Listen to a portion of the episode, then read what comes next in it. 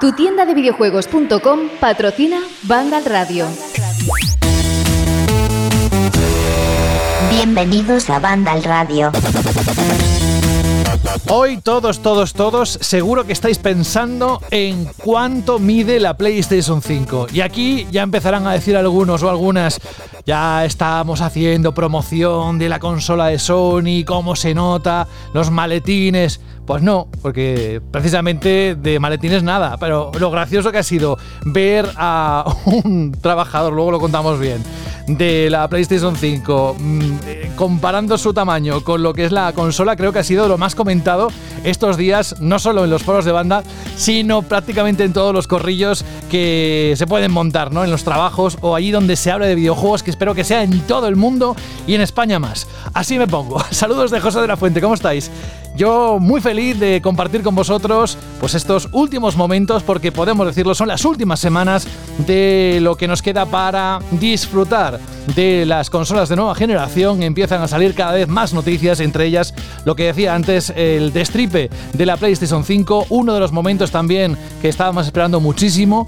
El otro día comentando con un amigo precisamente le decía, "Oye, ¿tú has visto alguna foto de la parte trasera de la PlayStation 5?" y decía, pues espera que lo busque, me parece que no.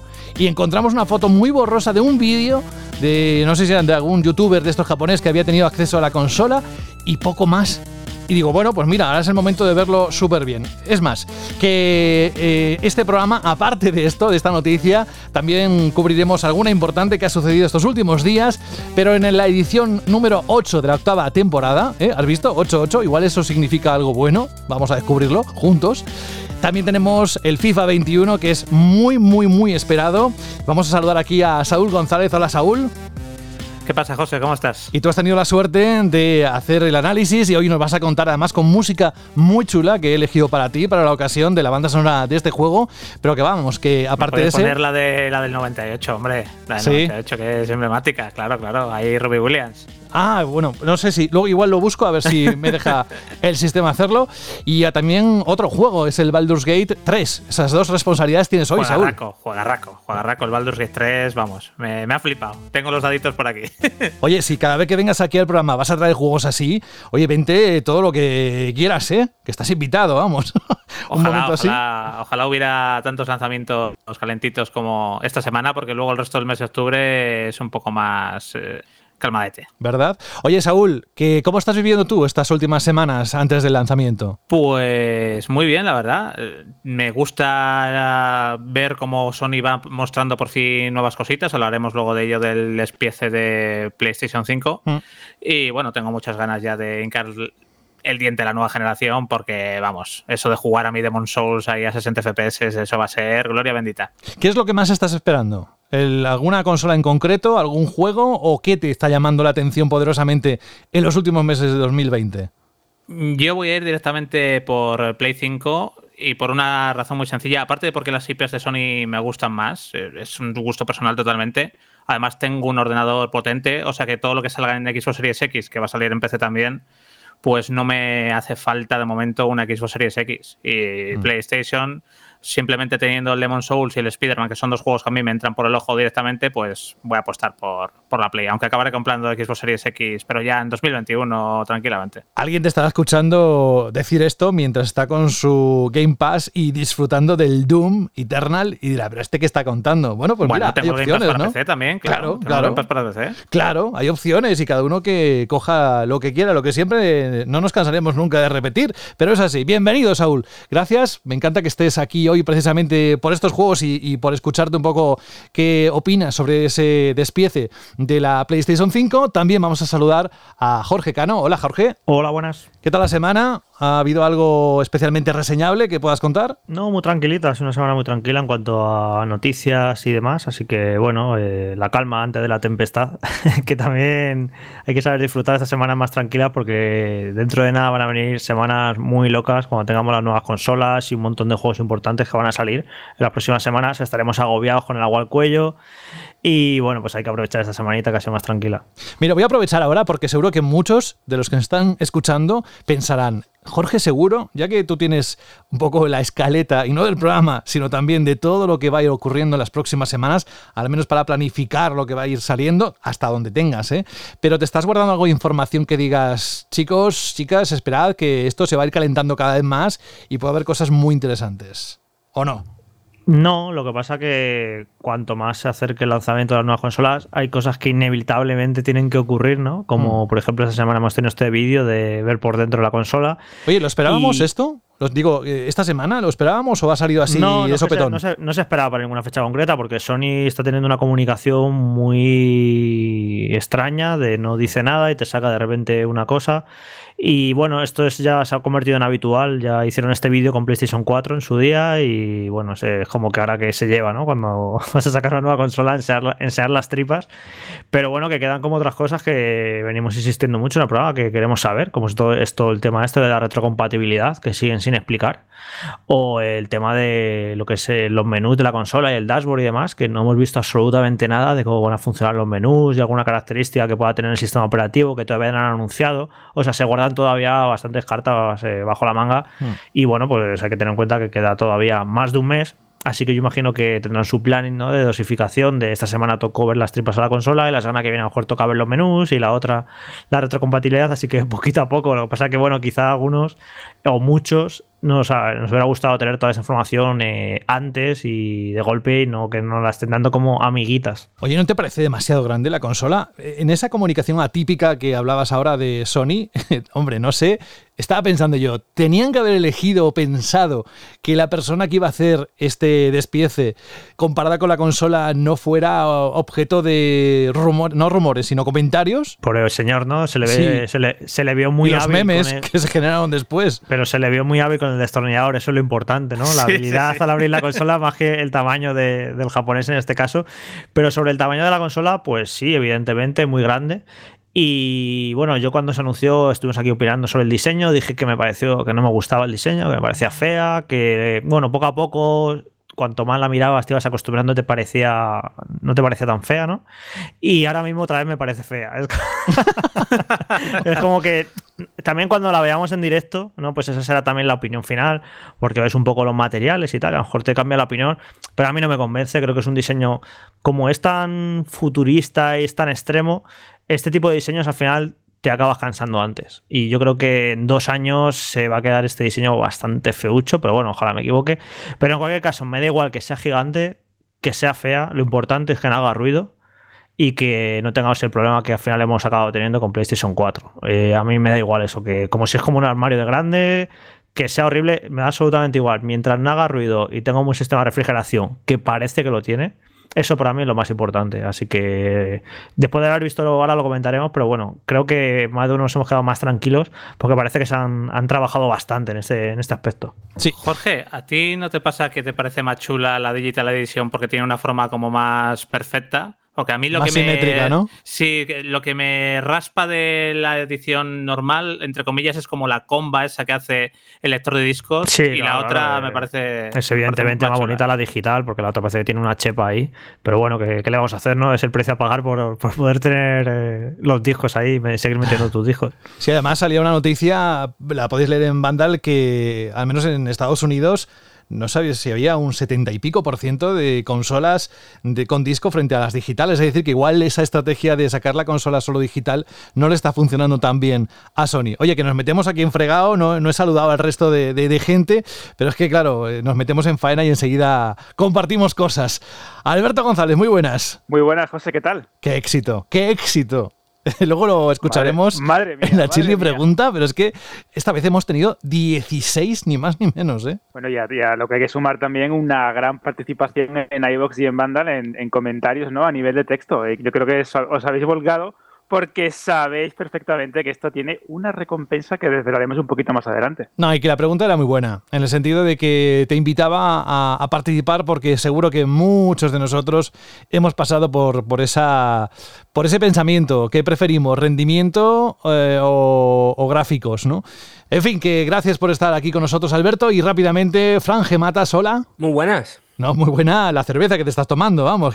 La forma de saludar de Fran no es hola, ¿cómo estáis? Después de una semana de no escucharnos, sino que nos pone el sonido de la anilla cuando tiras y el... Pero, pero vamos a ver, ¿cómo, ¿qué dice de mi forma de saludar si has empezado el programa diciendo hola, muy buenas, ya sabemos cuánto mide? ¿Sabes? O sea, no me parece mi forma de saludar. Ni me he dado cuenta, pero allá cada uno su mente lo que haya interpretado. Mira, no quiero ir por ahí, porque sé que hoy estás un poco revoltosillo. Así que bienvenido, Fran, y ahora sí, nos vamos a repasar las noticias de la semana, las más destacadas, en nuestro habitual bloque, que nada más comenzar eh, Vandal, lo tenemos ahí. Vandal Radio. Atentos a este momentazo. プレイステーション5です。サイズは幅 104mm、高さ 390mm、奥行き 260mm と、プレイステーション El que escucháis, ni más ni menos que es Yasuhiro Otori, uno de los máximos responsables del diseño de hardware de Sony, que en un vídeo nos mostraba cómo puede desmontar la consola y dejar al aire, a la vista de todo el mundo, sus piezas. Bueno, como ya sabéis, siguen pasando los días, nos vamos acercando a la fecha de lanzamiento de PlayStation 5, la fecha es ese jueves 19 de noviembre y esa, esa edición estándar a casi 500 euros y la digital por casi 400. Bueno, pues ayer a mediodía, como decía en el blog oficial de PlayStation, la compañía nipona ha publicado uno de los vídeos más esperados por la comunidad. Esas piezas que forman el interior de la consola, de la cual sabíamos muy poquito y ya hemos visto bastante sus tripas, que suena feo decirlo, pero es verdad, todo lo que hay en su interior. Hemos visto la placa base, hemos visto la distribución en la placa de memoria, el disco duro estado sólido. Y uno de los aspectos que más han llamado la atención de PlayStation 5 es su sistema de disipación de calor compuesto por metal líquido, que aquí me parece que era el propio Saúl el que decía, madre mía, madre mía, qué pedazo sistema. Pues bien, este sistema de disipación de calor hace las funciones de rendimiento de conductor térmico que garantiza una gran refrigeración estable y a largo plazo haciendo, espero, lo que decía antes Jorge, que no suframos lo de esta generación y tengamos una consola silenciosa, que de esta manera, haciendo ruido todo lo que es la consola, sus ventiladores, etcétera, puede arruinar la experiencia de juego. Aparte, hemos visto el ventilador de gran tamaño, con una anchura de 120 milímetros y 45 milímetros de grosor, así como un disipador enorme. Un rumor que se ha confirmado gracias a este vídeo, que podéis ver eh, cuando queráis en la página web de Vandal, es que los jugadores podrán retirar con facilidad los dos paneles laterales blancos de la consola para acceder fácilmente a su interior. Esto por un lado os, eh, nos, a vosotros y a mí, por supuesto, nos va a permitir realizar una sencilla limpieza del ventilador y del polvo en el interior de la consola, porque además hay dos recolectores que podremos aspirar para eliminar el polvo de PlayStation 5. A mí me hizo una gracia eh, especial en el vídeo, al final ponía que eh, algo así como que Sony no garantiza que puedas recoger todo el polvo que genera la consola a través de estos recolectores, pero que bueno, ya se cubrían las espaldas con ese disclaimer, ¿no? Bueno, pues aparte de esto, también sirve para, espero, supongo, que esos paneles laterales blancos cada uno los pueda personalizar con accesorios, ¿no? Ya lo veremos. Pero bueno, más cosas del vídeo. Pues hemos visto el famoso disco duro estado sólido que está integrado en la propia placa base junto a un controlador dedicado para gestionar las altas velocidades de lectura y escritura. Para ampliar el almacenamiento del sistema, Sony ha habilitado una interfaz M.2 compatible con PCIe 4.0 en la que podremos instalar otro disco duro que tendrá que disponer de la misma velocidad que el del sistema. Bueno, pues a raíz de esto, en las últimas horas también hemos sabido que Western Digital uno de los fabricantes de soluciones de almacenamiento más importantes del mundo, ha anunciado sus nuevas unidades de disco duro de estado sólido, SSD, que están preparadas para la nueva generación de consolas, alcanzando unas velocidades de lectura que las hacen compatibles con PlayStation 5. Por ejemplo, tendrá una de ni más ni menos un terabyte que llegará a las tiendas a finales de este mes de octubre a un precio de 269,99 euros. Y habrá otros dos, uno de 500 gigas por 152 euros más o menos y el de 2 terabytes por 526 euros. estos discos duros ofrecen velocidades de atención hasta 7000 eh, megabytes por segundo en lectura y de 5300 en escritura, superando incluso a la velocidad de lectura del disco duro de la propia PlayStation 5, que es de 5500 en datos brutos. Y poco más. A partir de aquí hemos visto ese vídeo. Yo os lo recomiendo porque es muy interesante, sobre todo si os gusta la tecnología y ver cómo qué es, qué es lo que componen la, la PlayStation 5. ¿Y a vosotros qué os ha parecido? ¿Os ha gustado? ¿Os ha llamado la atención? lo, primero, José, porque has, pillado tampoco. has pillado carrerilla, pero deja de llamar disco duro porque ya no son discos duros. Vamos entre todos a intentar no decir disco duro, que, es cierto que nos entendemos lo que queremos decir, pero ya técnicamente no son discos duros, las memorias de almacenamiento.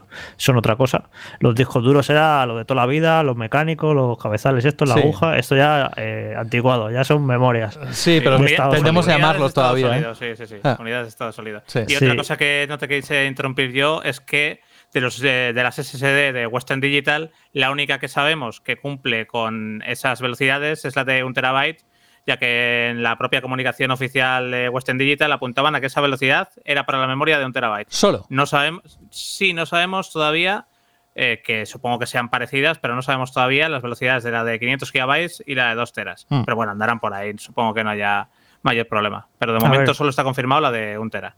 Eh, cosas para comentar. Que yo creo ahora que me explique, que nos explique un poco Saúl esto del el, metal líquido, que a todos nos suena a Terminator 2, que no sé, que me parece como muy atrevido, ¿no? Porque he estado leyendo que no hay ningún dispositivo que utilice este tipo de. No, que va, que va, que va. Ordenadores portátiles hay de alta gama que utilizan el metal líquido. Ah, vale, vale, vale. o sea que, no lo hemos visto a lo mejor en electrodomésticos de consumo así más habituales, ¿no? Pero, sí, sí, sí. Vale, vale, vale. ya me extrañaba a mí que se lo hubiera jugado tanto PlayStation con, con esta apuesta. Digo, no, que está bastante probado.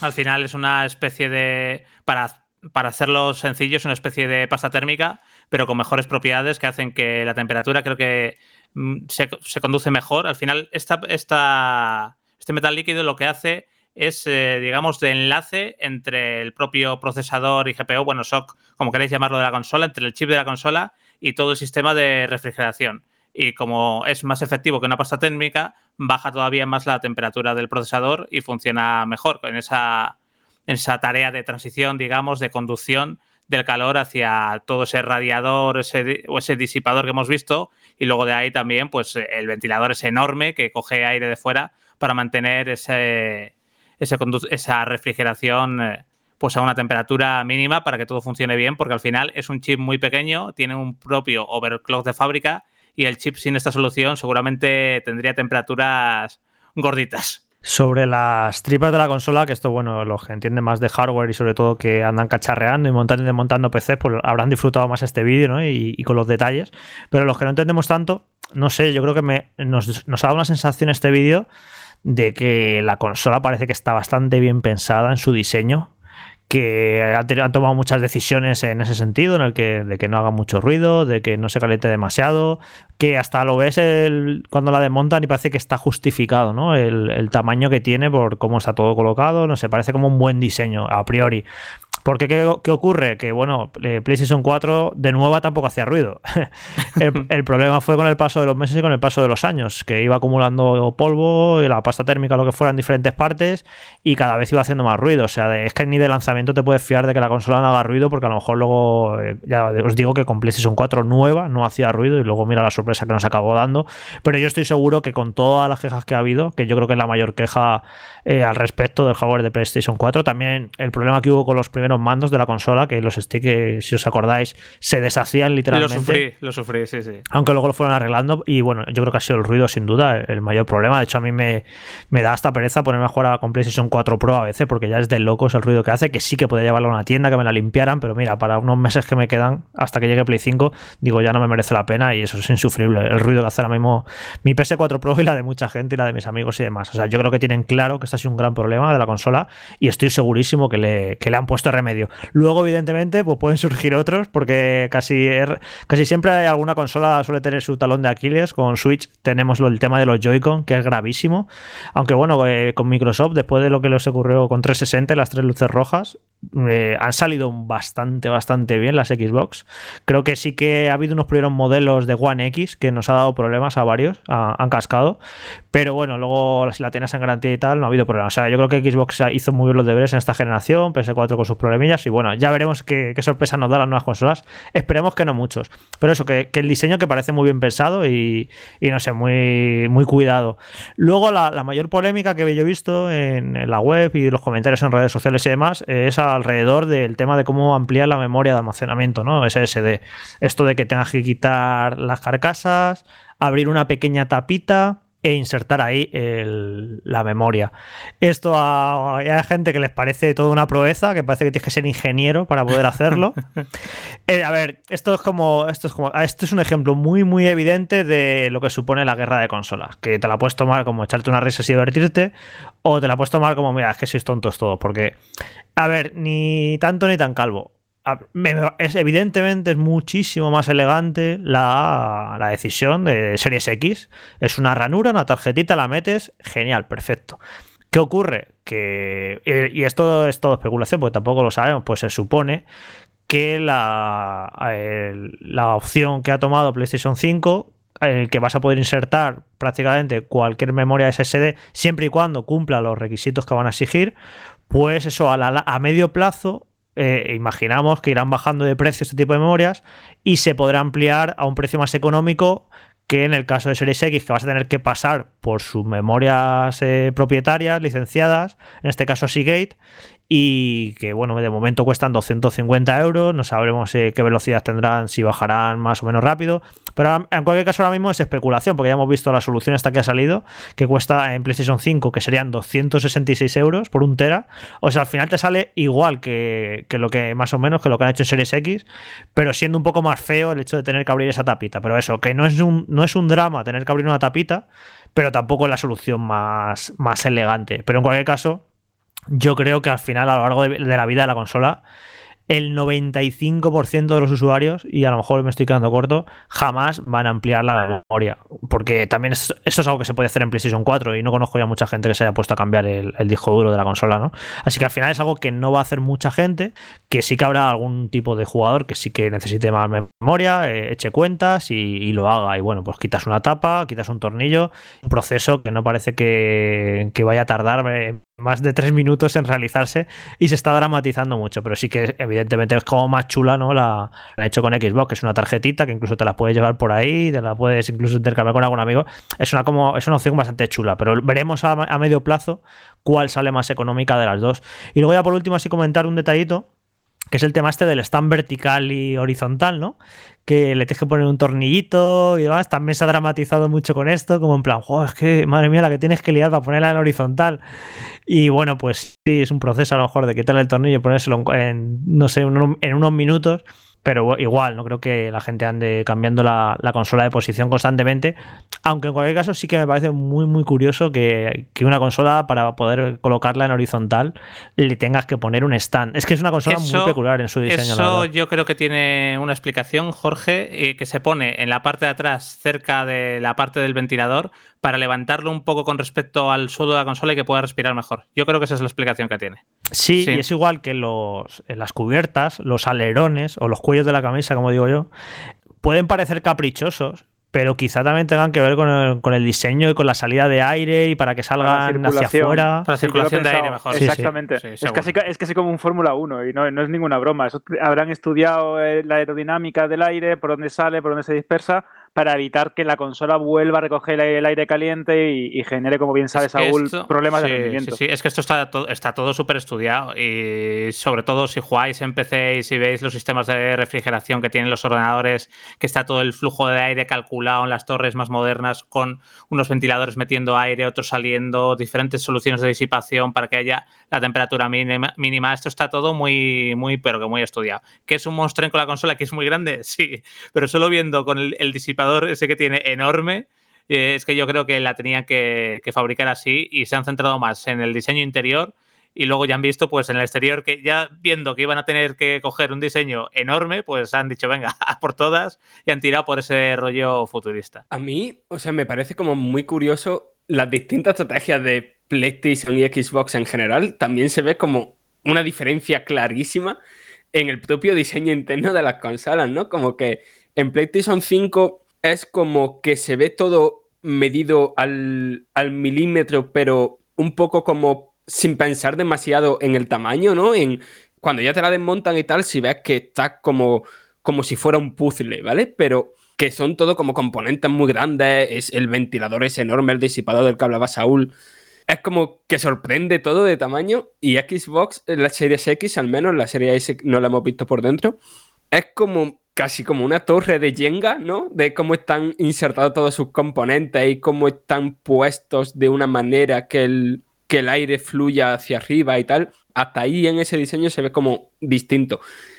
Y después lo de, lo de esta plataforma que ha, dicho Jorge, que causa polémica y tal, a mí me parece, entre comillas, hasta bien que sea necesaria para ponerla en horizontal, porque yo, yo precisamente estaba temiendo eso, yo la voy a tener que poner en horizontal y me temía en plan de, al ponerla en horizontal, va, mi PlayStation 5 se va a calentar más de lo que debería, porque en verdad esto está pensado para ponerlo en vertical. Y con esto de que haya una plataforma, haya más espacio para el aire, pues casi que bastante mejor. Y después también el tema de que si la consola se apoya por esas plataformas, habrá mucha gente o una poquita gente como yo que tenga muebles muy estrechitos, que si la consola se sostiene por ese círculo, pues a lo mejor se puede caber en muchos más muebles de los que cabría sin, sin la plataforma. Quiero hacer un último apunte porque luego siempre que ahora que nos estará escuchando alguien que estará haciendo el mimimi de como plan de esto del stand, pero me apetece decir que PlayStation 2 eh, salió con dos stands diferentes, con el stand vertical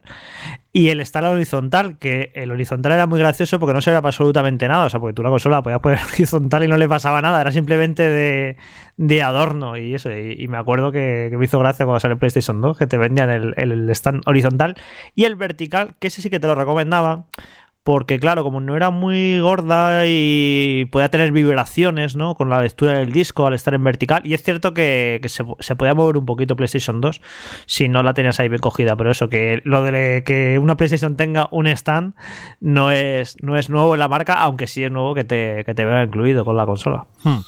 Esto sin las consolas en la calle. Cuando estén, ya veréis la cantidad de, comentarios que vamos a tener. Yo la he puesto así, ¿no? Yo la tengo pendiente de, un poco de sedal, nos dirá Fran, porque soluciones así raras seguro que encuentra. Pero para eso tendrán que pasar unas semanas. Y bueno, ahí tenéis el vídeo, insistimos, para que podáis ver ese teardown que se dice en inglés, ese despiece de la PlayStation 5 y yo me apunto mentalmente lo de disco duro de estado sólido, ¿eh? me lo quito. Pero es que además son esas cosas que se te van quedando, como por ejemplo, alguien te dice, oye, me he comprado una televisión. Y dice, ¿pero qué eres, Pablo Basile o será un televisor? Pero bueno, eh, poco a poco, ya me lo apunto a ver si no lo digo ninguna vez más. Vamos con otra noticia que tiene que ver con un tráiler también que podéis ver, un vídeo donde la versión de NBA 2K21 para consolas de nueva generación brilla con luz propia. Tela telita. Y es que este pasado martes por primera vez se vio en ese tráiler cómo va a ser la jugabilidad de este título en PlayStation 5, Series X y Series S. El vídeo simula un partido entre los Golden State Warriors y los Dallas Mavericks y está grabado de una versión en desarrollo de NBA 2K21 de PlayStation 5. Hay varias secuencias de jugabilidad, combinando momentos de gameplay más tradicionales como la cámara de partido con otros más cinemáticos e incluye primeros planos de jugadores, entrenadores, aficionados la verdad es que la importancia precisamente de ver por primera vez un gameplay de las versiones Next Gen de este juego o de otros, pero es este que tenemos esta semana, reside en que el salto a la nueva generación de consolas ha sido diseñado desde cero, como dice la compañía, aprovechando las posibilidades técnicas de las nuevas consolas. Es decir, hay mejoras en la iluminación, las físicas, las animaciones, también se ha mejorado la tecnología de movimiento y de impacto del jugador, que aparecerán reconstruidas en consolas Next Gen con nuevos motores de animación y colisiones consiguiendo un juego mucho más fluido. Además, se ampliará la cantidad de espectadores únicos dentro de los pabellones hasta más de 150 personajes impulsados por un sistema de inteligencia artificial que les hará interactuar de manera realista para crear una experiencia innovadora en la zona baja de la grada. Casi nada.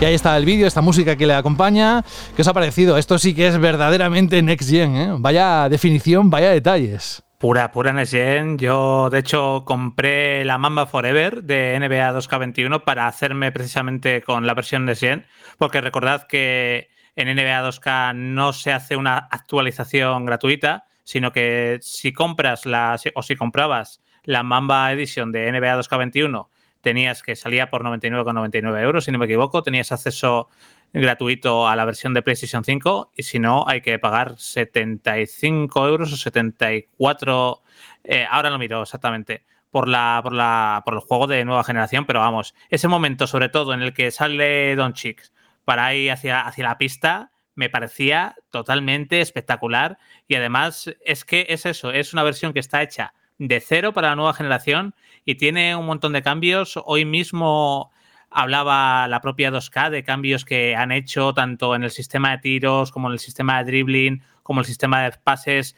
que han reescrito toda la física de la pelota para mejorar los pases picados y otras acciones. Y vamos, tengo muchísimas ganas de poder jugar este NBA 2K21 y es que desde luego se ve que es un auténtico espectáculo en la definición, en el color, en los reflejos del ray tracing, es una auténtica barbaridad, vamos. De hecho, Saúl, yo ayer después de, ver el tráiler eh, me lo puse también en la, en la tele, la tele 4K para ver eh, verdaderamente no hacerme una idea de cómo se llegaría a ver ¿no? el juego esta, estas navidades cuando lo juegue en mi Play 5, ¿no? Y la verdad es que mm, si la gente dice, y es cierto, que los juegos de 2K siempre han tenido un nivel gráfico muy top, eh, a nivel de modelados, de animaciones, de ambientación, suelen ser los mejores en ese término, junto a Madden de, de, Electronic Arts en cuanto a deportes, pero es que este salto eh, ya no es solo en mayor calidad de polígonos o mejor definición, sino es en el ambiente, en lo que es la recreación. Hay un momento en el trailer en el que se ve cómo salen las animadoras, la mascota, eh, hay un montón de personas limpiando la pista, eh, los entrenadores, eh, los árbitros y todo el mundo interactúa de una manera realista sin que parezca que son peonzas de un lado para otro.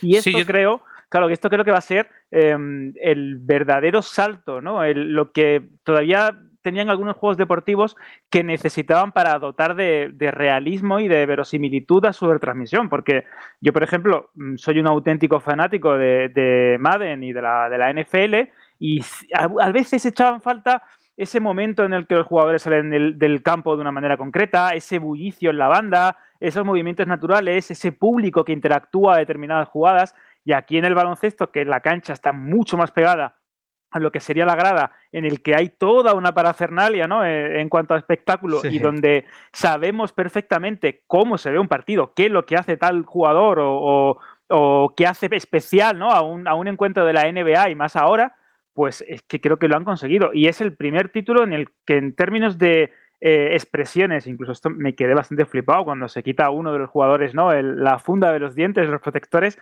esos toques, esos guiños, esas celebraciones, creo que es el salto que, esperábamos y estamos hablando que es el, uno de los primeros juegos de lanzamiento. No sé hasta dónde vamos a llegar y hasta dónde puede llegar 2K con, con su saga.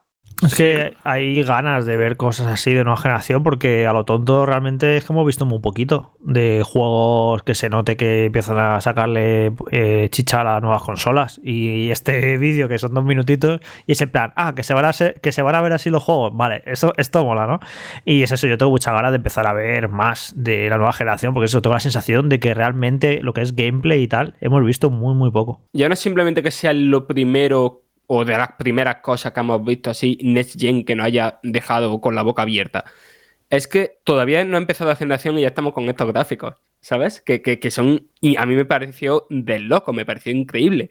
Si se empieza así, ¿cómo se va a acabar? ¿Sabes? Porque, no sé, a mí es que me, me voló absolutamente la cabeza y yo sí que no entiendo nada de, de NBA, no, no he jugado en plan en serio un NBA 2K jamás, pero ¿cómo se veía esto? Mm, a mí eso me voló la cabeza y me hizo plantearme a dónde vamos a llegar esta generación con el paso del año.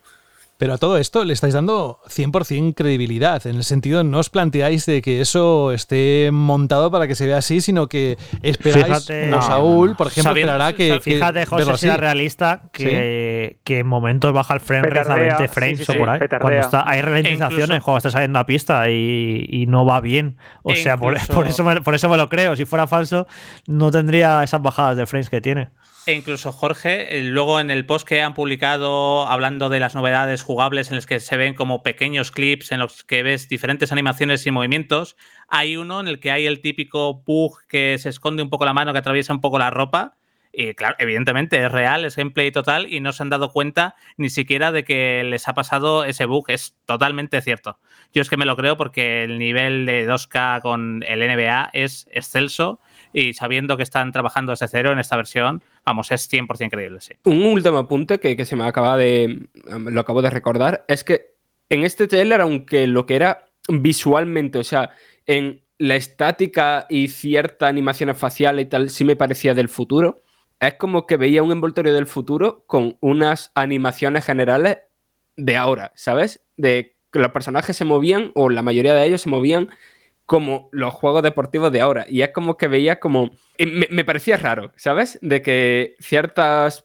De, que se viera tan bien y se moviera tan como estamos acostumbrados. Y no sí, a mí me pasa igual, a mí me pasa igual, Fran. Eh, veo las transiciones entre animaciones, a veces veo como. Muy bruscas, sí. Sí, bruscas a veces, que no fluyen como la, realidad. Es ahí, yo creo que es ahí donde la última frontera de videojuego, ¿no? El, el tema de las animaciones que es lo que va a llegar un momento que, visualmente un juego pueda incluso a cierta distancia ser indistinguible de la realidad, que ya pasa con los juegos deportivos más o menos actualmente. Tú estás jugando un FIFA y pasa una persona por ahí que no está muy aficionada a los videojuegos y te dice que qué partido están jugando, ¿eh? O sea, pero claro, el tema es ese, yo creo que las animaciones, es lo que ves, uy, ahí esa animación no me cuadra, uy, ahí ese microparón que ha hecho ahí al pasar de animación a otra, eso yo creo que, que lo más complicado de los videojuegos y donde más trabajo que da por hacer, que luego podemos citar este año un ejemplo como de las sofás parte 2, que te vuela la, auténticamente la cabeza el, trabajo de animaciones que tiene, pero eso es un trabajo que, no está a la altura de, todos los estudios ni de todos los juegos y, va a ser va, a costar ¿no? alcanzar que ese sea como el, el, nivel estándar de animaciones en todos los juegos. A mí me pasa mucho, ¿eh? cuando juego juegos antiguos, lo que más me rechina muchas veces no son las texturas, no son los modelados, son sobre todo las, animaciones lo que veo muchas veces que se va quedando más antiguo. Sí, sobre todo el tema de las animaciones es particularmente difícil en los juegos de deportes porque hay muchos choques, muchas colisiones y el motor ese de, impactos y de físicas las vuelve completamente locas porque igual en de las sofás recargar el arma lo puedes hacer súper espectacular porque normalmente nadie te va a tocar el brazo mientras recargas el arma y sin embargo mientras estás haciendo una bandeja en el NBA te puede llegar un jugador por detrás, tocarte el brazo, hacerte falta y esa mecánica perfecta que tenías con la animación perfecta, que seguro que es muy fluida, se te va al traste porque ha entrado otro actor en juego. Sí, es que en un juego de baloncesto es que son un están muy cerca siempre los jugadores en permanente contacto, permanentes choques. es que tiene que ser dificilísimo hacer esto para que de hecho, Jorge, eh, poniendo el ejemplo otra vez de, la saga Madden, eh, les, a EA Tiburón les costó cerca de dos o tres años cogerle el punto a las animaciones. Tuvieron que rehacerlo cuando cambiaron de motor, con el Frostbite, etcétera, etcétera. Imaginar un, un juego de fútbol americano donde intervienen un montón de jugadores, donde cada jugada el contacto físico es mm, clave y vital para el desarrollo de la misma y donde tienes un montón de actores sobre el campo, sobre el césped. Había momentos en el que veías algunas cosas realmente absurdas, eh, clipping, personajes que daban, como dices aún, la vuelta de manera brusca porque habían interrumpido la, la formación o incluso la jugada. Y poco a poco han llegado a un nivel de realismo muy interesante. De hecho, en esta última entrega hay momentos en los que ves a un jugador mover la mano desde el, desde el suelo, ¿no? desde el campo de, lo que es el césped, e intenta agarrar otro, eh, caídas más creíbles, pero claro, les ha costado muchísimo. Estamos hablando de un juego que ya ha salido casi al final de la generación y que reutiliza gran parte del trabajo de, de, entregas anteriores. Así que imaginad un NBA ahora de lanzamiento con un rehecho desde cero para la nueva generación, para Play 5 y Series X, eh, les va a costar coger el punto. Pero no tenga ninguna duda que en 3-4 años veremos verdaderas locuras, cómo se pone el pie de tal manera, la huella del jugador y sacarán los vídeos promocionales más locos, las capturas de movimiento más impresionantes, porque como bien decís, yo creo que el, el siguiente paso para llegar al realismo, ¿no? al hiperrealismo en un videojuego de deportes, son las animaciones. Pues eso, para toda aquella gente, yo me incluyo, que nos encantan los avances tecnológicos y sobre todo que los gráficos sean cada vez mejor, dirán, pues cómprate un PC. Bueno, ya, pero aquellos que no queremos tener un PC, queremos tener una consola de esto de lo pongo, lo enchufo y juego, pues es casi como un nivel pornográfico. Como muchos encontrarán la vuelta de este título. Need for Speed Hot Pursuit Remaster. Con esto terminamos el bloque de noticias. Y es que, tal y como apuntaban los rumores, Electronic Arts y Criterion Games están trabajando en este juego, una revisión del título de conducción publicado hace una década que llegará, si Dios quiere, el próximo mes de noviembre a PlayStation 4, Xbox One, PC y Nintendo Switch a un precio en España de casi 30 euros y en Steam Hoy lo he dicho, lo he dicho mal. Es 29,99 en Steam y 39,99 euros en consolas. Me parece demasiado barato. Bueno, su precio no será lo único que variará entre las plataformas, sino que su fecha de lanzamiento también se verá modificada dependiendo de dónde lo queramos jugar. Por ejemplo, en PlayStation 4, Xbox One y PC saldrá el 6 de noviembre, mientras que en Nintendo Switch llegará un poquito más tarde, el 13. Eso sí, quien ha podido tener pues el privilegio de poder jugarlo y dejar sus impresiones en la página web de Vandal, que podéis ir cuando queráis. Quien lo ha podido probar es ni más ni menos que nuestro Frank, que me gustaría que nos dijeras nada, un poquito así en resumen, que has encontrado en este remaster. Vale, pues esta vez voy a intentar resumir de verdad, que siempre que me lo dicen no lo hago. Eh, a ver, el juego, para quien no lo recuerde, es un título de conducción de Criterion Games, los creadores de Burnout, del año 2010 que salió en PC, PlayStation 3 y 360, y que es un arcade de conducción puro y duro. Es decir, aquí no hay mundo abierto, aquí no hay exploración, aquí no hay reventas cartelitos. Aquí lo que hay son como dos campañas, ¿vale? Una campaña en la que controla, pues, a corredores, ¿no? Y, hay distintos objetivos em, de llegar primero a la meta, de llegar en el pruebas contra el reloj, em, pruebas de escapar de la policía, que son las más interesantes, y después una parte de los policías que ocupa el lado opuesto. Eh, también hay pruebas contra el reloj, pero son sobre todo pues pruebas de detener a tal corredor, de acabar con una carrera clandestina y, tal. Son carreras con muchísima, muchísima acción. Es decir, em, esto no es eh, un Burnout 3, ¿vale? Pero sí hay mucha acción en plan de que hay muchísimos choques, hay una sensación de velocidad increíble, derrapar es constante y muy vertiginoso, sobre todo por esa mm, sensación de velocidad increíble. Y después eso se le pone por el tema de que hay como habilidades, entre comillas, ¿no? Que si sacar, que si lanzar pincho al suelo, que si eh, inutilizar un, un, coche durante un tiempo, que si que si poner un, un, dispositivo que evita que los demás en un área pues usen esa habilidad durante un tiempo. Es un juego que ya en su día mm, era de los mejores Need for Speed de su generación, si no el mejor.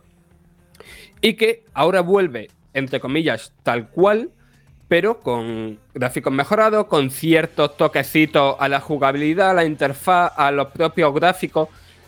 Pero, por ejemplo, la versión de PC, que es la que yo he probado, eh, han ido saliendo comparativas y tal. Y es cierto que a nivel gráfico en PC, pues no ha cambiado mucho. Pero la gente que a lo mejor lo jugara en Xbox 360 y se lo juegue ahora en Xbox One, pues probablemente mm, va a haber una diferencia clara. Esto va a funcionar a 4K con su HDR y tal. Y lo más importante es que vuelve Autolog. Autolog es un sistema que constantemente, tras cada misión, en el, propio menú principal del juego y tal, te está diciendo, oye, ¿qué tal amigo tuyo ha hecho esta prueba en 3 segundos menos que tú? O, o acabas una carrera y te dice, te has quedado tercero, tienes estos dos amigos por encima tuya. O sea, constantemente te está diciendo, vale, lo ha hecho guay, pero lo puede hacer mejor porque tus amigos lo han hecho mejor.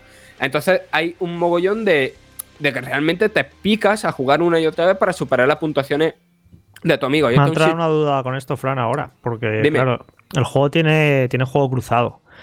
Pero los amigos no los puedes tener cruzados, porque si tú estás jugando en Need for Speed este, la versión de Play 4, y yo estoy jugando la de Xbox, ¿cómo sabe el juego que tú eres amigo mío? ¿Sabes lo que te quiero decir? Entiendo que habrá, como en otros juegos que tienen juego cruzado, una lista de amigos interna, que supongo que también funcionará para el multijugador normal, que no sea asíncrono. Bueno, la única cosa mala para algunos jugadores que tiene esto es que al volver Autolog y al meterlo con juego cruzado y tal, todos los datos de Autolog de la versión original pues se borran, evidentemente.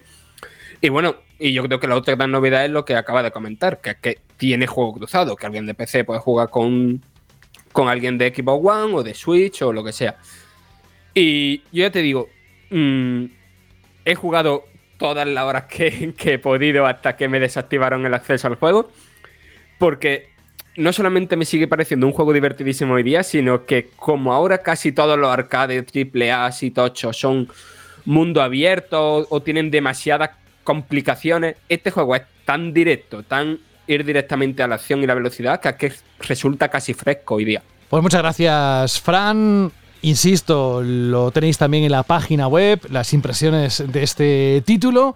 Me ha gustado mucho lo que ha dicho Jorge, lo del concepto de amigo cruzado. Yo pensaba que eso solo, Fran, se quedaba cuando a un amigo le debes dinero durante mucho tiempo. No, luego tenemos también, todos tenemos amigos también que están cruzados de la cabeza, pero bueno. No, yo quería decir que, este juego es curioso porque, claro, salió hace 10 años ya. Y hay gente que dice, pues si no aporta nada, otro refrito. Pero es que como no ha salido juego de este estilo en esta generación, eso es verdad. Pues de repente tiene como valor, porque si quieres un arcade directos que no sea de mundo abierto, es que no hay más cosas. Yo le voy a dar este juego, pero vamos, lo voy a quemar estas navidades. Sale muy mala fecha, creo, porque sale en noviembre con toda la tormenta de grandes lanzamientos, en plan que si Watch Dogs, Assassin's Creed, Yakuza, Call of Duty, Cyberpunk, bla, bla, bla, bla, bla. Y creo que no puede eh, de todo el año, no puede haberlo sacado Electronic Arts en peor fecha. Pero bueno, que ya le daré en diciembre cuando sea, pero me apetece muchísimo. Y que son, es uno de esos juegos, Jorge, que te puede echar una partidita y bueno, eh, lo puedes intercalar, que tampoco es que tengas que echarle horas y horas y horas. También depende de cada uno. Venga, vámonos a otro de los títulos que le das de vez en cuando. Hay gente que se tira todo un fin de semana jugando, toda la semana, sobre todo cuando sale, pero es normal, es que un FIFA es mucho FIFA. Si algo tiene Saúl los FIFA, este, el de este año, la edición de este año, u otras, como tú decías, ¿cuál era la, edición que te gustaba? El tema principal de qué FIFA, no me acuerdo, lo dijiste Yo al principio. creo había dos, eh, una que era del 98 y otra que era de 2000. Una de ellas era de Robbie Williams, pero no me acuerdo ahora mismo la canción exactamente. Vale, a ver si la busco. Ese del 2000, sí. el 2000, sí. Y el 98 era Blur, si no me equivoco. Sí, el 98 era Blur, correcto, Alberto. Sí. ¿Cuál quieres que te ponga? ¿La de Blur o la de dos? Cualquiera sí. dos. Bueno, de momento tenemos aquí esta edición en la que puedes consultar el análisis en la página web de Vandal. ¿Qué has encontrado de novedades? Porque mucha gente se pregunta cuando sale cada, cada año el FIFA en la edición anual es, bueno, ¿y en qué cambia? Y ahí es donde yo creo que tenemos el momento de explicarlo, Saúl.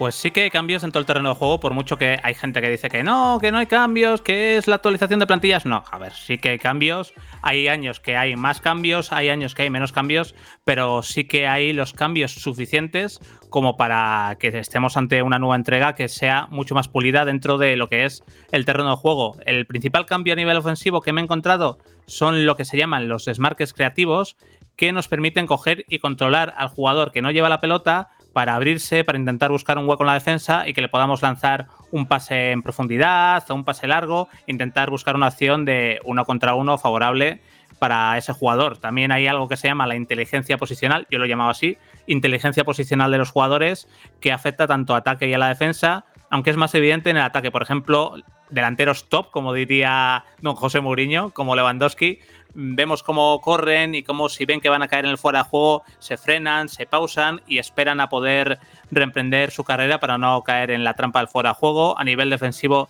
también he notado cómo los jugadores se lanzan mejor a interceptar la pelota, intentando meter el pie. Lo típico de que hacía Alguer en el Madrid, de tirarse al suelo, no tan exagerado, pero sí que se ve cómo estiran el pie e intentan interrumpir un pase o un tiro. Y en general, hay bastantes cambios que están bastante bien. Luego también tenemos los típicos nuevos regates, hay algunas nuevas animaciones para hacerlo todo más fluido. Lo que de verdad a mí me gusta de FIFA es que es todo súper fluido. También hay cosas malas. Por ejemplo, el motor de colisiones, pese a que se ha arreglado, sigue o se siguen viendo algunos choques un tanto raros. Algo que no me gusta es que los jugadores parece que son peso pluma, que chocan entre ellos y como que hacen movimientos muy exagerados, como si no tuvieran peso alguno y parece que no hubiera diferencia entre jugadores eh, tochos que estén fuertes como Adama Traoré y otros jugadores que sean más livianos. La física de la pelota también se mejora. EA tenía que mejorar la física de la pelota y esto es una tendencia en las últimas entregas que sí que hay una mejora evidente del balón, aunque para mi gusto sigue estando un poquito ligero y creo que los tiros son quizás demasiado potentes. Y un detalle sí que no me ha gustado y es que los porteros he visto como encajan demasiados goles por su propio palo y sobre todo los porteros que no son de primer nivel como puede ser Courtois o como puede ser Ter Stegen, como que hacen salidas muy en falso y se les marca goles con demasiada facilidad y eso no me ha gustado, pero en líneas generales tenemos unas mecánicas a nivel de jugable dentro del terreno de juego mucho más fluidas y yo creo que si le dais horas a FIFA las vais a notar sí o sí. Pero donde más se notan los cambios en esta edición de FIFA 21 son fuera de los modos fuera del terreno de juego, perdón, dentro de los modos de juego y sobre todo en el modo carrera, que es uno de los más populares y que tiene un buen puñado de mejoras que me han encantado. Y sobre todo la principal o la más evidente es eh, una forma de ver o de vivir los partidos, ya que podremos coger y directamente simular directamente el resultado del partido, eso es algo obvio, pero también podremos ver el partido desde la típica pizarra de entrenador en la que vamos viendo las fichas de nuestros jugadores, en las que podemos coger y cambiar nuestra táctica, dar órdenes en un tiempo que siempre va acelerado, pero en cualquier momento podemos entrar al terreno de juego y comenzar a jugar en un cambio que no esperéis una larga carga porque es directamente pulsas un botón, esperas tres segundos y estás dentro, jugando. Y si en algún momento coges y resuelves el partido y vas ganando 3-0, puedes hacer la opción inversa, que es coger, salirte y ver el resto del partido desde ese menú de entrenador, esa pizarra táctica. También se nos ofrecen mejoras en la evolución y entrenamiento de los jugadores y también a los traspasos se mejoran, hay más opciones de mercado, son más importantes las reuniones tanto con otros managers como con los jugadores y en este sentido algo que sí que pueden mejorar y se puede mejorar fácilmente con un parche es que lo que he visto es que las transacciones de mercado siguen teniendo valores que ahora mismo no son realistas porque se siguen pidiendo auténticas locuras por cualquier jugador y como hemos visto en todo este mercado de fichajes, eh, los equipos no tienen dinerito y el mercado se ha contenido bastante, pero bueno, eso es una minucia que me hubiera gustado ver, pero que lo pueden arreglar con un parche ajustando a nivel económico, eso no hay ningún problema. Clubes Pro, que es otro de los juegos que juega mucha gente, también tiene novedades, como más posibilidades a la hora de personalizar los jugadores que controla la IA. Y en Volta también hay cambios, tanto dentro del terreno de juego, con mejoras en las filigranas, regates, tiros y defensa, como la mayor posibilidad de jugar con amigos a través de internet, con equipos de Volta, y podemos jugar hasta cuatro amigos en partidos de 5 contra 5. En cuanto a Foot, que es el modo estrella de todos los años, es un modo que amo y odio a la vez. Es un modo que amo porque tiene un montón de posibilidades a nivel jugable, nos deja jugar un montón de amistosos con reglas de lo más divertidas, como tener que estar un cierto tiempo en, en una parte del campo para poder eh, marcar un gol, va sumando y dependiendo de. Bueno, es una regla, no me voy a detener a, explicarla, pero son reglas muy divertidas. Incluso coger a tres jugadores del equipo contrario e intercambiarlos para jugar un partido. Tenemos eh, modos competitivos, tenemos modos para jugar con nuestros amigos, tenemos la posibilidad de jugar contra la IA y eso de ir formando y haciendo tu propio equipo es genial. Además, este año tenemos un editor de estadios que nos hace sentir como que nuestro equipo tiene una verdadera casa y lo vas mejorando, le vas cambiando los colores a las gradas, lo vas ampliando y es una auténtica pasada. Pero en el punto negativo es que lo de los micropagos es exagerado, es abusivo.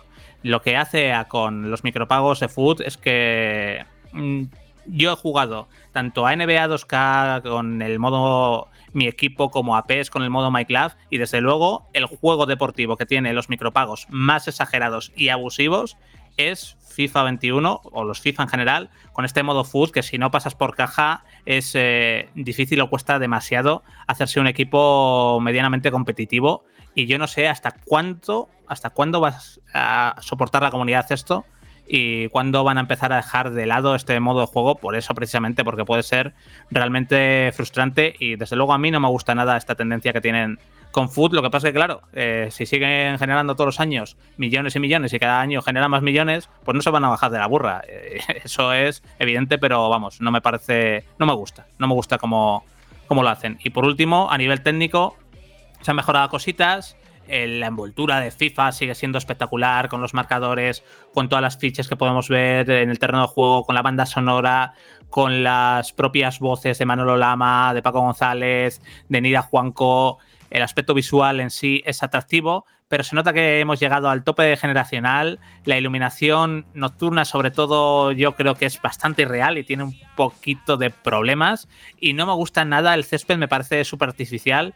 Y yo creo que, o espero que con la versión Next Gen se arregle esto. Aún así, FIFA 21, que no, que, vamos, que no lo dude nadie que FIFA 21 es un juegazo. Y aquí voy a rajar otra vez. Creo que se le ha castigado y se le ha dado de palos de más. Eh, cada uno sabrá lo que hace. Pero vamos, FIFA 21 es un auténtico juegazo. Y si os gusta FIFA, tenéis juego para todo el año con todos los modos de juego que tiene. Y, vamos, os va a encantar. Pues mira, he encontrado esa canción de Robbie Williams. A ver si te acuerdas de ella. Supongo que sí. Hombre, esta es, esta es. And they want us to grow up. we don't want to get a job. Es que una buena canción jugando a ese tipo de, de títulos es una locura, ¿eh? Sí, por cierto, se me olvidaba, se me olvidaba que igual que he pegado la rajada del tema de food, sí que creo que hay que decir que FIFA 21, si lo compras en PlayStation 4, en Xbox eh, One, tienes la versión para la NES Gen completamente gratuita. No hemos visto todavía cómo va a ser, tengo ganas de verlo, tengo ganas de ver un gameplay estilo NBA 2K para ver cómo mejora, sobre todo yo creo que sí, con que mejoren la iluminación y el estado del césped yo ya me conformo, pero bueno, igual que rajo con el tema de food y de que digo que los micropagos son abusivos, el tema de regalar entre comillas, actualizar de forma gratuita FIFA 21 si lo compras en PlayStation 4 en Xbox One para PlayStation 5 Xbox Series X es algo que creo que había que decir antes de, cerrar esto. A ver, Saúl, si te acuerdas de. ¿Quién sale en la portada de FIFA 2000? FIFA 2000 era Guardiola, Raúl Morientes. Guardiola. Ah, Guardiola. Guardiola, tío. Era Morientes. en el 99 Morientes. En Morientes, en el 98 era la de Raúl. 2001, 2001, 2001 sí, en 2001 la de eh, Mendieta. Mendieta. Y en 2002, ¿a qué Casillas. no te acuerdas? ¿A qué no te acuerdas? Casillas. Casillas. y yo no había, no había un disco que era como que le rascabas 2001 y, que era y, y olía césped. 2001 que era siente el terreno del juego rascabas y echabas un pestazo ahí Eso ambientado eso lo hicieron antes con Gran Turismo 2 con la goma ¿verdad? ¿te acuerdas? olía neumático un- el disco mola Eh, yo, Saúl, antes de, de pasar de juego, o bueno, no sé si los demás tienen más preguntas, pero a ver, yo llevaba un mogollón sin jugar a un simulador deportivo en general. Y no sé, me, puse a jugar a FIFA este y, o sea, mi primera impresión fue no entiendo nada. O sea, como un juego que va a un público tan amplio como es lo aficionado al fútbol, eh, puede ser tan, tan opaco para gente que, mm, que, que no sé, que no está año, año tras año jugando. Yo no creo que sea opaco. De hecho, tienes un montón de, de tutoriales y minijuegos que te enseñan muchísimas mecánicas de- del juego. Otra cosa es que las hayas descubierto. Pero con, los, con muchos minijuegos se puede aprender muchos conceptos de FIFA 21. Y es algo de. Además, además es que te aparecen los minijuegos incluso antes de los partidos y puedes acceder a ellos desde el menú. Y hacerse este tutorial es, eh, yo creo. O jugar a varios minijuegos, yo creo que es. eh, básico para. Pero incluso no solo con el FIFA, sino yo, por ejemplo, cada vez que sale un PES nuevo, lo primero que hago es eh, volver a jugar todos los tutoriales para ver eh, algunas cosas que hayan cambiado en alguna mecánica y descubrir siempre algún control nuevo, que siempre se aprende algo nuevo con los tutoriales. Yo mis primeros minutitos siempre, pues dedico media horita a jugar a tutoriales y a, a jugar a esto. El tema, Fran, es que es un juego que ah, de una manera casual llega cualquiera y bueno, pues das al botón de pase, tiro y, y puedes jugar y disfrutarlo. Pues yo lo he visto con niños pequeños. Sí, sí, eso sí. Claro, el problema es que si intentas ya jugar un poquito, ir un paso más allá, e intentar dominar y jugar bien, ahí es cuando te das cuenta de lo complejo que es, de las combinaciones locas de botones. Y a mí, sinceramente, te pido un esfuerzo para jugar bien que no me apetece hacer, porque es exagerado. Es eso, todo lo que tienes que tener en cuenta de a la hora de defender, de posicionar, de aguantar la posición y mandar a otro jugador, de mil combinaciones de botones que encima van cambiando todos los años. Es un juego que tiene 58.000 capas, desde la más casual hasta la más competitiva, quien quiere dominar el juego y jugar en todo en manual. Y es un juego que creo que se adapta a cualquier tipo de jugador. Lo que pasa que es eso, que yo llevo muchos años jugando a juegos de fútbol y me da rabia ponerme a jugar un rato y saber eh, ser consciente de que no le estoy sacando todo el partido que podría y por eso me, me sale un poco mal pero que es un juego que si vende tantos millones es por eso es porque se adapta a cualquier tipo de jugador es que no sé, a mí me chocó eso de que el juego empezara con un partido directamente, un partido de Champions. Y, o sea, yo más o menos me acordaba, creo que jugué un poquito a FIFA 16 o FIFA 15. Y, y a ver, y del pasado sí tengo bastante experiencia con tanto con Evolution Soccer como con FIFA. Pero yo me imagino a alguien que, no sé, no haya tocado una consola en la vida y le sueltan de. Se compra una Play 4 con el FIFA y, y le sueltan en ese partido así de repente porque antes de ese partido no hay tutoriales, no hay nada. Te meten el partido así tal cual. y se queda ahí planchado, vaya. sí, pero bueno, te lo, puedes saltar ese partido. Sí que es bastante complejo en FIFA, sobre todo hasta que le pillas el punto a la defensa, porque además eh, históricamente el juego tiene como una tendencia y es por eso por lo que y le he puesto y mira le he puesto más nota este año a, FIFA que a Pro porque yo creo que lo merece pero a mí me sigue gustando más la jugabilidad de Pro, incluso sin tener actualizaciones. Y yo creo que FIFA tiene una tendencia a favorecer al atacante y al dribbling, que es algo que no me gusta nada. Y se me hace súper complejo defender. Es súper complejísimo, tienes que pulsar un montón de botones a la vez. Y sí que en ese sentido es un juego que para dominarlo requiere de mucho, mucho, mucho tiempo. Pero puedes coger una dificultad asequible, puedes hacer estos tutoriales que además son divertidísimos, esos minijuegos que a mí me parecen una pasada y yo creo que al final te, acabas haciendo con el FIFA. Y que hay que decirlo todo, Fran, que la dificultad eh, de jugar al FIFA o cualquier otro juego es directamente proporcional a las latas de cerveza que te vayas bebiendo. O sea, que eso lo sabes tú y lo sabe todo el mundo. Yo juego mejor con más latas de cerveza. Yo acierto juegos también. Anda, que, que, os den. Bueno, que ahí estaba el FIFA 21 con el videoanálisis y el análisis del propio Saúl en la página web. La banda sonora sigue sonando de fondo.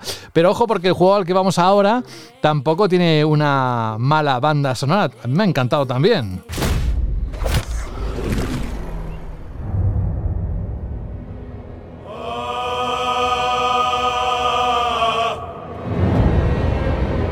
Evidentemente es otro estilo, ¿verdad, Saúl? Oye, yo sé que. yo, ¿Te imaginas una, mezclar las bandas sonoras y que a este juego, al Baldur's Gate 3, juegues a ritmo de FIFA 21? La de risas que algunos echaría. Bueno, eh, vamos con este título. Yo sé que eres especial fan, me parece, de la saga y tenías especial ganas de que llegara este momento. Así que somos todo oídos. ¿Qué debemos saber de esta nueva entrega? Pues lo primero, yo tengo que hacer una cosa antes de empezar aquí, que no sé si se escucha. ¿Se sí, escucha sí, bien? sí, sí, sí, ¿Se escucha aquí el ladito de 20 caras? Sí, sí, sí, sí. Baldur's Gate. Evidentemente estamos ante un Early pero yo que soy amante de Dungeons and Dragons, que soy amante de los Reinos Olvidados, que he jugado a mucho rol de mesa, a mí este Baldur's Gate 3 me ha flipado. Estamos, eh, voy a empezar por partes. Estamos ante un Early un acceso anticipado. ¿Qué es esto? Pues que el juego no está acabado. De hecho, no está ni la trama completa. Tenemos unas 25 horas de juego, una zona bastante amplia que os va a dar horas y horas de diversión. No, no os preocupéis. Y podéis esperar, y lo digo de entrada, porque luego ya me voy a soltar, podéis esperar bugs de cámara. Yo solo todo me he contado con bugs de cámara y con algunos fallos eh, de movimientos de los personajes y alguna cosa extraña, pero no he tenido fallos muy graves que me hayan petado el juego, o por lo menos habré jugado unas 12, 13 horas y el juego me, se me ha salido una vez y he tenido que reiniciar un combate. Luego esto siendo un early pues a cada uno le irá como, como le vaya. Pero bueno, antes de eso yo quería decir que eso, que es un, un para que nadie se sienta engañado luego cuando vaya ahí a Steam y lo vea además por 60 euros, que esto es otra cosa criticable, que un acceso anticipado de un estudio ya tan potente como el Arian salga a 60 euros. Quitándonos esto de encima, es un juego que me ha encantado, respeta, intenta respetar muchísimo las reglas de Dungeons and Dragons, tiene personajes súper carismáticos, te da una libertad total a la hora de tomar decisiones, de cómo afrontar las diferentes misiones, de cómo afrontar los combates. Los personajes son todos tienen su propia historia, sus tramas, sus cosas ocultas, sus secretos.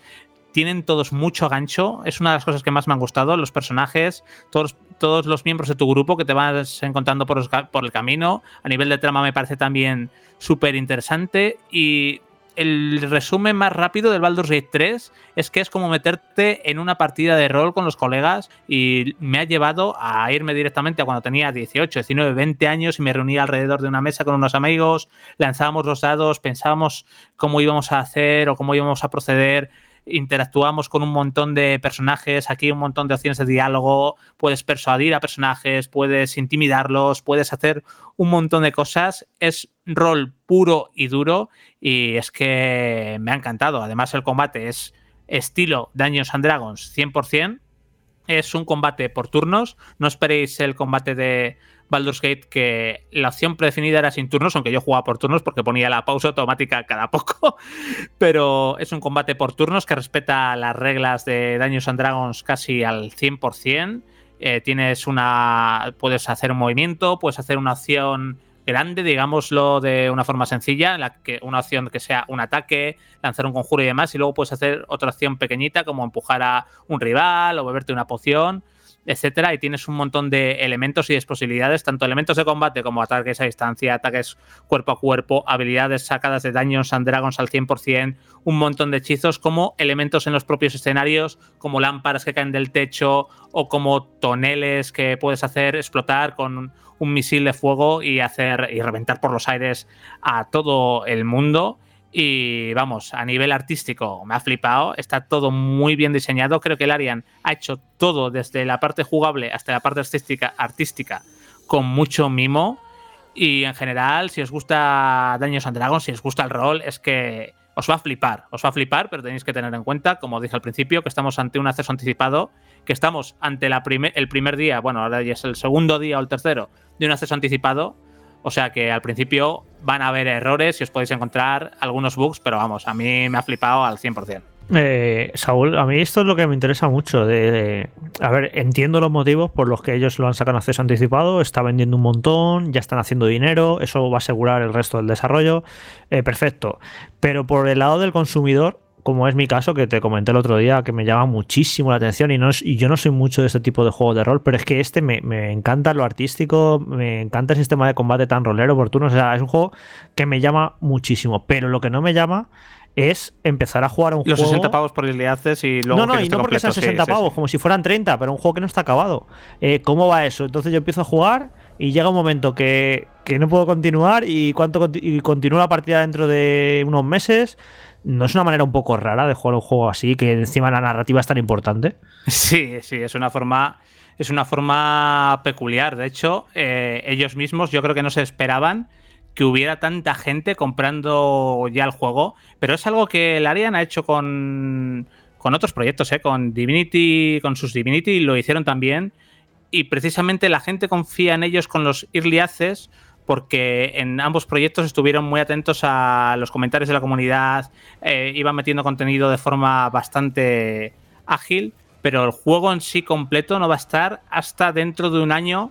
Y, bueno, vamos a poner que no cumplen las expectativas. Hasta dentro de año y medio vamos a tener el juego completo. Entonces, si te gusta mucho el juego, pero eh, tienes claro que no te quieres exponer a jugar ahora una parte y tener que esperar a saber cuánto para seguir con la aventura, pues evidentemente no debes comprarlo todavía y debes esperar un poco. Quizás cuando esté más avanzado y cuando ya se vaya acercando la fecha de lanzamiento y esté casi todo ya, o, esté en todo el mundo ya eh, al 100% cargado toda la historia, ahí sí que quizás te puedes eh, plantear comprarlo. Pero si quieres comprar si quieres jugar la experiencia completa, todavía, evidentemente, no, no puedes comprar Baldur's Gate 3 porque no está completo. Pero bueno, tienes un montón de horas, ¿eh? Ya te digo que tienes hasta 25 horas. Yo no me gusta repetir mucho con los juegos y este le no una, sino dos. Sino he, he empezado tres partidas diferentes. Dos para hacer las impresiones y luego, como pasa algunas veces, que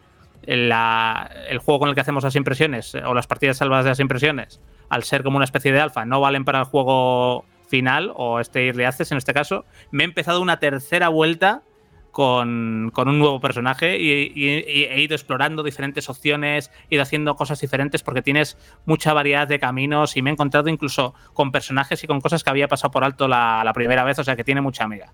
Es que eso es lo interesante, ¿no? Que, que no te importe volver a empezar una partida nueva porque sabes que va a ser completamente diferente. Claro, yo te quería preguntar sobre eso, Saúl. Es decir, eh, la narrativa del, juego, supongo que habrá una historia principal en la que tú puedes influir eh, o tirar por caminos diferentes según las elecciones que hagas, ¿no? ¿Cómo funciona? Porque claro, al ser un early, un early access, supongo que llegará a un término y, mi mente piensa incluso en un cliffhanger, ¿no? De, cara al juego final. Tienes una trama eh, principal, aparece en la descripción del juego, pero por si alguien no la ha leído y no ha visto ningún trailer, no lo voy a, no lo voy a, soltar, aunque tampoco diría ningún spoiler, pero bueno, tienes tu trama principal, pero luego el propio mundo y donde se va desarrollando esta primera parte de la aventura te va ofreciendo diferentes tramas, diferentes misiones y diferentes caminos y va, está todo como muy bien cohesionado. Hay misiones secundarias que te llevan a caminos alternativos o a, acciones que te facilitan más tu búsqueda principal. Y va todo muy bien unido, muy bien hilado. Y, vamos, a, nivel narrativo, no he llegado al final del todo de, la trama principal, porque como, como te digo, he empezado el juego tres veces porque quería probar varios personajes y, y ahora, ahora estoy exactamente pues alrededor de las nueve horas de juego con la nueva vuelta que he llegado justo donde estaba con mi partida más avanzada de la anterior, que también eran unas, unas nueve horas, y tengo que ver cómo frenan directamente eh, ese transcurso de la partida. Así que me encontré, por ejemplo, que había un acceso por el que podía ir y directamente pinchaba, que era meterme en una cueva que ya me daba a otra zona del mapa, que el mapa es enorme, no os penséis que es un mapa pequeñito, y directamente me decía que no estaba disponible en Early Access y Santas Pascuas a correr.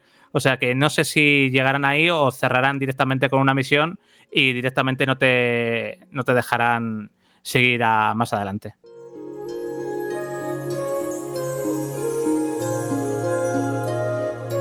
Saúl, de este juego la confirmación fue en el evento el año pasado de Stadia, ¿verdad? En el primer evento de Google Stadia, sí. Sí. Fíjate tú y hasta dónde hemos llegado y todo lo que ha pasado, ¿no? Pero el juego ya está aquí, al menos de la forma que has contado. Y... Sí, por cierto, que también que está disponible, este Riaz está disponible tanto en Stadia como en GOG y en Steam. Y yo siempre lo diré, si hay un juego en GOG, apoyad a CD Projekt y pilladlo en GOG, por favor. Que hacen un trabajo de reconstrucción, sobre todo de viejos clásicos, para volver a traerlos a la vida, que es eh, increíble. Entonces, lo que podáis eh, comprar en, en GOG, yo mi, mi pequeño consejillo es que lo hagáis.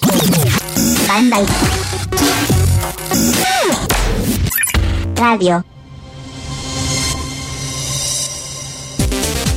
Pues ahí estaba el análisis de Baldur's Gate. Hemos acabado los dos juegos que teníamos, al menos para hoy. No sé si te has quedado con ganas de contarnos más cosas, Saúl, pero espérate. No, no, no, que, no es un análisis, evidentemente, porque no es un juego acabado, son unas impresiones, eh, digámoslo así. Bueno, sí, exacto, unas impresiones. Eh, bueno, es que ya sabes lo que pasa, que cuando em, se empieza a explicar de esa manera, con pormenores, con detalles, pues eh, un pequeño, pequeño análisis sí que, sí que es, ¿no? Al menos para mí. Pero son impresiones, las podéis encontrar en la página web y ahora sí, lo que vais a poder encontrar en otra página web, no solo la de Vandal, porque también está allí tu tienda de videojuegos.com, sino en su propia URL, en su propia web donde siguen las ofertas, ¿verdad, Alberto? Y además sigue una especialmente con Electronic Arts que ya os comentamos la semana pasada.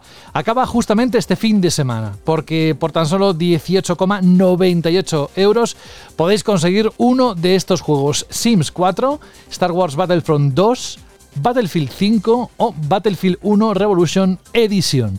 Y otras promociones dentro de Electronic que tienen es el Need for Speed Hit para Xbox y para PlayStation 4 por 27,48 euros. El Star Wars Jedi Fallen Order, que a mí me encantó, para PlayStation 4 por 37,49 euros. O el EA Sports UFC 4 para Xbox y para PlayStation 4 por 44,90 euros. Pero ojo, porque si nos hablaba ahora mismo hace unos minutos Saúl del FIFA 21, aquí Alberto también hay una promoción. Exacto, ya tenéis un lanzamiento tan importante como FIFA 21 en la, su edición estándar para Xbox y PS4 por 59,89. Y de hecho, a partir del mismo viernes ya podéis reservar el Mario Kart Live para Switch, este juego de realidad aumentada con los karts que me tiene enamoradísimo por 100,99. Lo más interesante es seguirles por las redes sociales, tanto en Instagram como Twitter, ¿verdad, Alberto? Para no perderte, porque claro, si tienes que esperar el programa o entrar en su web para ver lo que tienen, que también es una buena forma, lo más rápido, ya que estamos siempre enganchados a Instagram o en Twitter, es mirarlo. ¿Cómo pueden hacerlo? Bueno, pues es arroba tt videojuegos en Instagram y en Twitter. Y además es muy interesante seguirla porque pone memes, eh, informan de las ofertas, de la actualidad, concursos, hacen encuestas, concursos, hacen ah. todo. Son muy activos en redes sociales y la verdad es que gusta tener un poco más de información de este hobby que compartimos todos. Eso es, arroba ttd videojuegos para que les podáis seguir.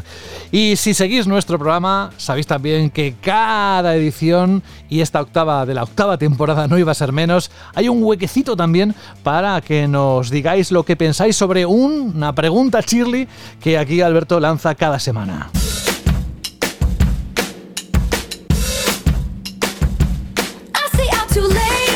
Y lo decíamos al principio, madre mía, nos llevamos las manos a la cabeza la cantidad de audios 16 que hemos cosechado solo para esta edición y además a cada cual que, es súper interesante porque algo nos cuentan, ¿no? Y en esos 30 segundos que tenéis, eso sí, lo que vamos a hacer, si te parece Alberto, más que nada porque estoy convencido que si esto va subiendo va a ser bastante poco manejable, vamos a pediros que si habéis participado una semana, que la siguiente no lo hagáis. Lo digo para que puedan participar otros y ya a la otra, ya a la tercera, ya podéis volver a, participar. Dependiendo de cómo vaya el flujo, lo iremos limitando, porque si esto crece, evidentemente va a ser un lujazo tremendo. Vamos a sentirnos súper orgullosos, más él, Alberto, pero también tiene que ser manejable en el programa.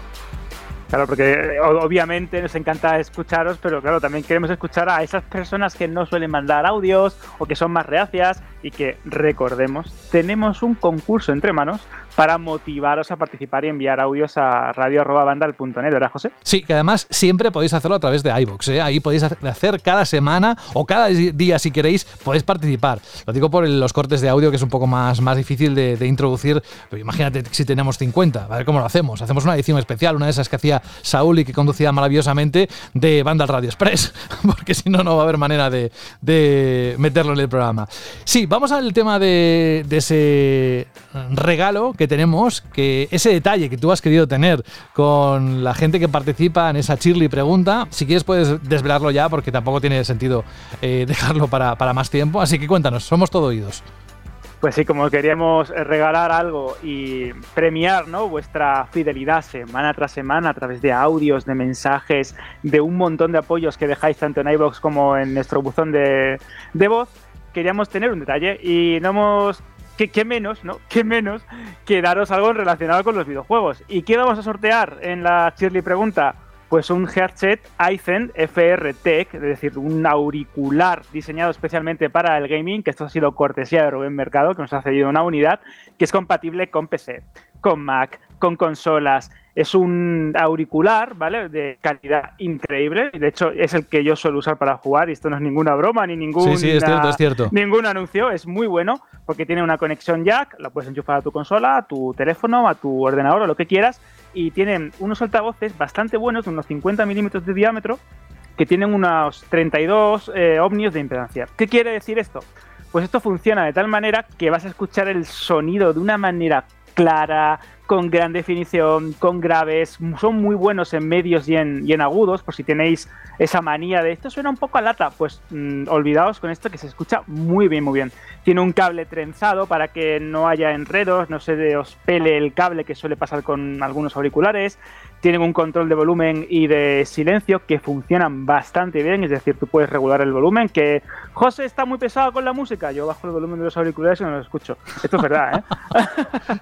y aparte, una cosa que yo quiero, que yo quiero destacar. Ahora, para ti, te lo llevas para casa. Ahí lo llevas, ahí lo llevas, José, ahí lo llevas, ahí como el que no quiere la cosa. Que una cosa que yo quiero destacar es que es verdad que muchos auriculares de otras marcas pues son un poco pesados o te hacen un daño, o te presionan en las, las orejas, ¿no? Porque son de, de diadema y estos funcionan muy bien. Es decir, no te van a agobiar y al mismo tiempo son aislantes, es decir, no vas a escuchar nada, tienen cancelación de ruido. Ya te digo, son unos auriculares muy buenos que yo uso, que nos ha cedido Rubén Mercado y que creemos que es algo que vais a valorar vosotros como jugadores para, para usarlo ¿no? en vuestro día a día. Claro, pues, si tiene que ver con videojuegos y tiene que ver con la radio, con el podcast, con el sonido, pues unos auriculares. Y es verdad que no solo Alberto, varios del equipo también utilizan este modelo y, y les gusta. Vamos con los audios o con los mensajes que nos habéis dejado en iBox, que también han sido decenas y decenas. Vamos, es que me decía esta semana Alberto, ¿pero tú has visto? Digo que sí, que además es que la pregunta es muy interesante es que yo mismo entraría y participaría. Vamos a repasarlo, Alberto, tú decides. ¿A dónde vamos? Pues primero vamos a recordar la pregunta que era básicamente que qué preferíais, si calidad gráfica o fidelidad gráfica, 4K y 30 frames, o erais más de rendimiento, 1080p, resoluciones intermedias o 60 frames. Y la verdad es que, como bien dice José, eh, me he sentido literalmente abrumado. Era como Papá Noel, ¿no? En Navidad, lleno de, comentarios y de, cartas y, de, de, expresiones. Vamos a comenzar por... Que por cierto, Alberto, a mí me encanta que en un mismo programa, eh, Jorge, se nos acusen de Xboxers, de, de, de Sonyers y, todo a la vez.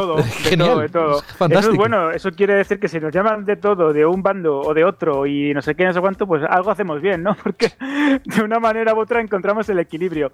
Vamos a comenzar con el comentario de Alex Vizcaíno Moreno en, en que decía, ¿qué tal equipo? Por fin me acuerdo de responder antes de que empiece a grabarse el siguiente programa, o eso espero.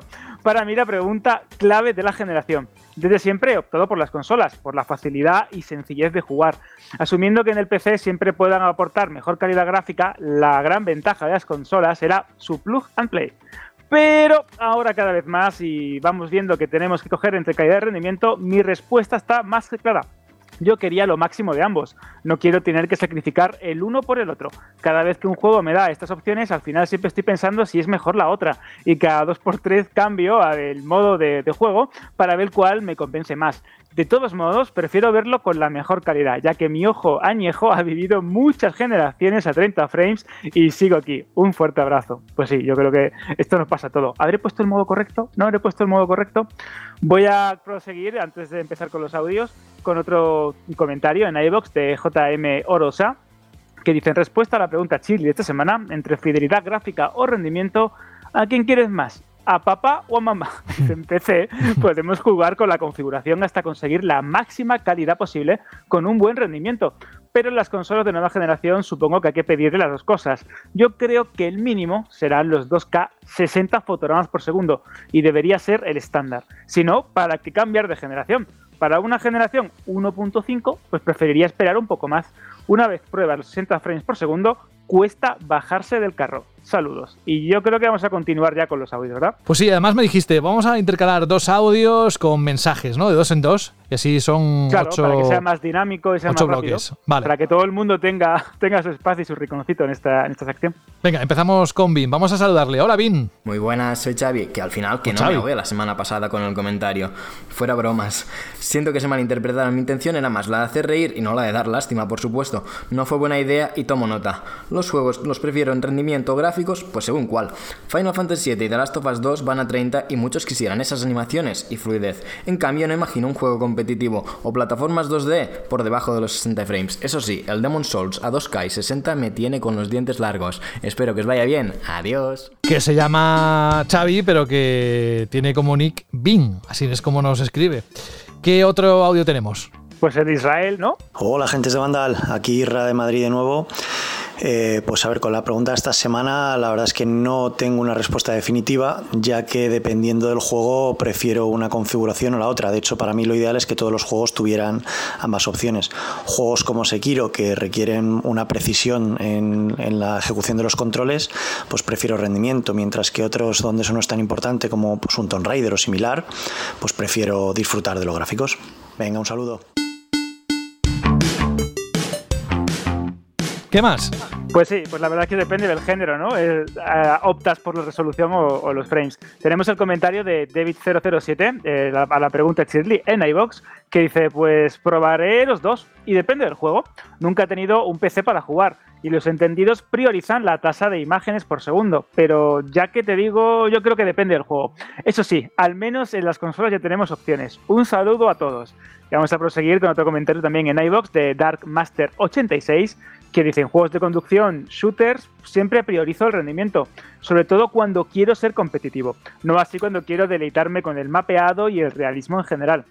En cuanto a los juegos de rol, plataformas, etc., siempre priorizo la fidelidad gráfica. No hay nada como perderse por los concurridos mapas de un buen Assassin's Creed o incluso de un Final Fantasy o por los mundos de Ratchet Clank. Dice un saludo a todo el equipo. Y ahora vamos a continuar con los audios de Nórdico y Gregorio. ¿Qué pasa, Salaos? Aquí Nórdico de nuevo. Y nada, si tengo que elegir entre graficazos y rendimiento, pues simplemente depende del, del juego que sea y el género al que pertenezca. Un Doom, pues está claro que un Doom Eternal, por ejemplo, que estoy jugando ahora, pues está claro que los FPS son el personaje principal del juego, o sea, es, el alma mater del juego. Pero, por ejemplo, un Red Dead, pues a 4K, esa distancia de dibujados y demás, pues... Buena gente, aquí Grego de Dutiel. A ver, me estaba duchando justo cuando se la chile pregunta y tengo que decir que la que la escuchaba me han empezado a subir unas calores para arriba. que me he puesto más ansioso que una monja con cinco días de atraso porque este, estas preguntas me quitan el sueño. me he podido llegar a tirar hora y media jugando, porque juego en PC, configurando un juego, quitando de aquí, poniendo de allí hasta que conseguí el equilibrio perfecto de gráfico con rendimiento. Pero al final, a ver realmente si tengo que elegir, intento tirar para los 60 FPS. Pero sí, sí, lo quiero todo. Tenemos que revisar lo de Nórdico porque yo creo que el programa le hace boicot, porque te juro que tiene los mismos, los mismos parámetros que el resto de, cortes y, nada, él se le corta al final, que es como que se desvanece, como que dice, luego vuelvo. Sí, es como un corte, ¿no? Un corte de edición incluso. Es una cosa muy rara. Vamos a proseguir con un comentario de Al Baldadovi que dice: Yo tengo una televisión Sony de 1080p de 2007. La estrené con mi ya fallecida PS3 y ando todavía muy contento con ella, conectándola al PC vía HDMI. Como no podría disfrutar del 4K ni del HDR, me decanto por el rendimiento, al menos que se mueva bien. De hecho, José, en relación a esto, creo que podemos hablar de un tema que vamos a tratar en Banda al Radio, ¿verdad? Ay, lo quieres lanzar ya. Eh. Vamos a esperar al final del programa y lo anunciamos porque tiene que ver con la próxima semana y tú estás como niño con zapatos nuevos porque es un tema que te encanta y lo sé. De hecho, tú me aconsejas a mí cuando tengo que hacer una compra al respecto, o sea que ni te cuento. Sí, sí, sí, sí, un poco como tu personal shopper. Vaya. en esto, es verdad. Vamos a proseguir con el, el, comentario en audio de Adrián y de Cascales. Hola muchachos, soy Adrián, posteo en iVoox como Asensio007, voy a ser lo más rápido posible. La respuesta de la pregunta chile esta semana, pues eh, depende del juego. Si es online, pues tiro más para el rendimiento. Si es un juego con mucha potencia gráfica, pues a lo mejor tiro más para la potencia gráfica. Aunque normalmente intento buscar el equilibrio. Y quería deciros que he podido reservar eh, PS 5 y Series X y me gustaría eh, que hicierais algún día algún programa especial, eh, un top 5 de televisiones eh, para esta generación, porque tengo una duda, quiero comprarme una y no sé qué tele comprarme. Gracias, un saludo y espero que estéis todos bien. Hola, buenas, soy Cascales. Es mi primer audio, aunque no penséis que soy nuevo por aquí. En realidad llevo escuchando muchísimas temporadas. Respecto a la pregunta, yo elijo ambas cosas, pero bueno, no penséis que soy el más listo del lugar. Em, obviamente, dependiendo de un juego, elijo una cosa o la otra. ¿Qué es un hack and slash? Pues prefiero que vaya fluido. Ahora, que es un juego con unos bonitos paisajes? Pues ahí igual sí que primo que se vea correctamente en 4K y todo en alta definición. Venga, un saludo. Por fin me he animado. ¡Ole! Yo como él, ¿eh? Casi hubiese dicho la misma respuesta.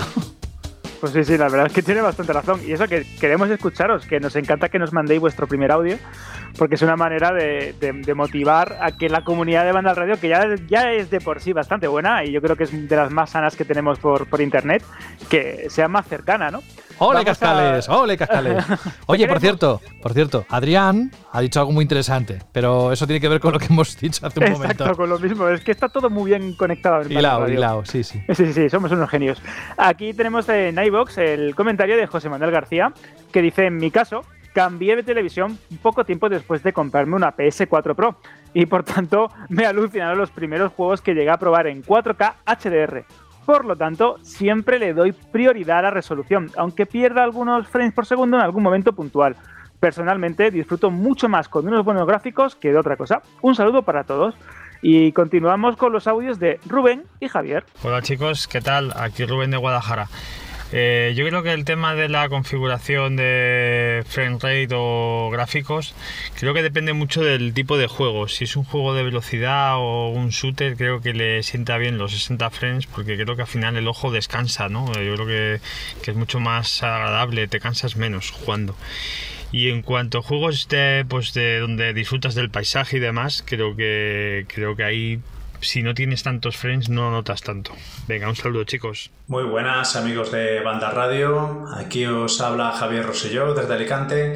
Pues en cuanto al tema del rendimiento de los juegos, por supuesto en juegos de velocidad o en primera persona, shooters, pues eh, por favor a 60 frames. Y en juegos de acción, aventura, aventuras de acción más bien, aventurilla, rol, pues bueno, por rendimiento ahí alta resolución, 1080, 4K, a ser posible. Esa sería mi, mi elección. Un saludo chicos. Más cosas, Alberto. Esto se calienta. ¿Cuántas cosas? Sí, sí, sí. ¿Cuántas cosas? Pues tenemos también el post de Fernand Wall que dice lo siguiente. A fecha de hoy en mi PS4 Pro siempre modo rendimiento. El tema importante para mí es que la nueva generación donde los 4K 60 fotogramas creo que deberían ser el estándar y así olvidarnos de los clásicos modos. Lo preocupante que Xbox Series X de momento parece que lo está logrando. Pero PS5 en sus primeros AAA de salida pues van a tener 4K dinámico para llegar a 60 frames por segundo, algo que me parece muy preocupante. Un saludo a todos y continuamos con más audios de Kino y Viejo Gamer. Hola, soy Kino. Bueno, me encanta esta pregunta. Lo que pasa es que para mí sería rendimiento versus resolución, porque una misma calidad gráfica ultra, por ejemplo, la puedes correr a 1080p 60 frames o esa misma calidad a 2K 30 frames o 4K y menos frames. Entonces, en mi caso sería resolución versus frame rate y por supuestísimo, prefiero rendimiento. En 1080p para mí es más que suficiente y prefiero los 60 frames que no subir la resolución a 2K o 4K y bajar a, a 30 frames. Vamos, pero de lejos. Hola amigos de Vandal, soy Viejo Gamer y bueno, respecto a la pregunta Shirley esta semana, decir que yo priorizo el rendimiento antes que la resolución, porque me parece que esa suavidad a la hora de jugar pues se agradece. Pero sobre todo le doy importancia a que los juegos tengan un buen apartado artístico. Pienso que un juego así más discretito en lo técnico, pero con un apartado artístico bien acertado, eh, destaca mucho más y se hace más agradable de, a la vista y de jugar que otros eh, que en teoría son más potentes. Y el ejemplo de esto lo tenemos claramente en Nintendo, que siempre hace juegos así, más discretitos en lo técnico, pero con un apartado artístico incontestable. Así que nada, esa es mi respuesta. Un gran abrazo y seguid así.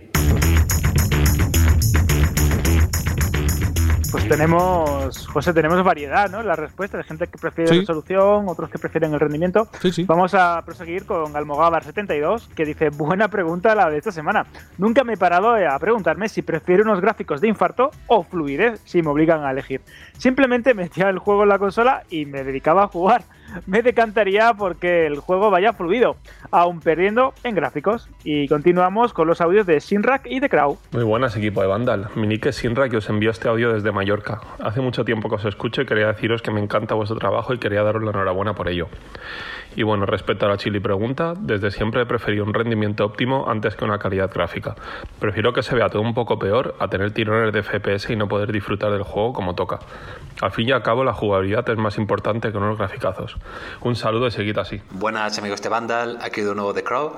Y contestando a Alberto, pues tengo que decir que a mí una de las cosas que más me gustan de jugar en PC es que puedo configurar los juegos como a mí me dé la gana. En mi opinión, el punto ideal son mínimo 60 frames por segundo y 1080p, y de ahí en adelante, pues mejor que mejor. Sincronización vertical activada para eliminar el tearing, que me resulta muy molesto, y el suficiente anti-aliasing como para evitar que se vean dientes de sierra. Ya el resto de efectos, reflejos, ray tracing y demás, pues son algo más secundario y por lo que nunca sacrificaría una tasa de 60 frames por segundo. Si puedo lo subo y si no, pues a correr. Y nada más. Un saludo y hasta otra. Vamos, Alberto. Pues proseguimos con Johnny John, que de hecho tiene Johnny una... Dis- Sí, sí, sí, me, me- me encanta. Tiene Parece una un nombre musical eso, ¿no? ¿Verdad? Como de grupo, ¿no? Como de Sí, banda de los sí, sí. años 50, 60. Y con los Johnny ustedes, John. los Johnny John. Los Johnny John, salen Eh. como los Beatles, ¿no?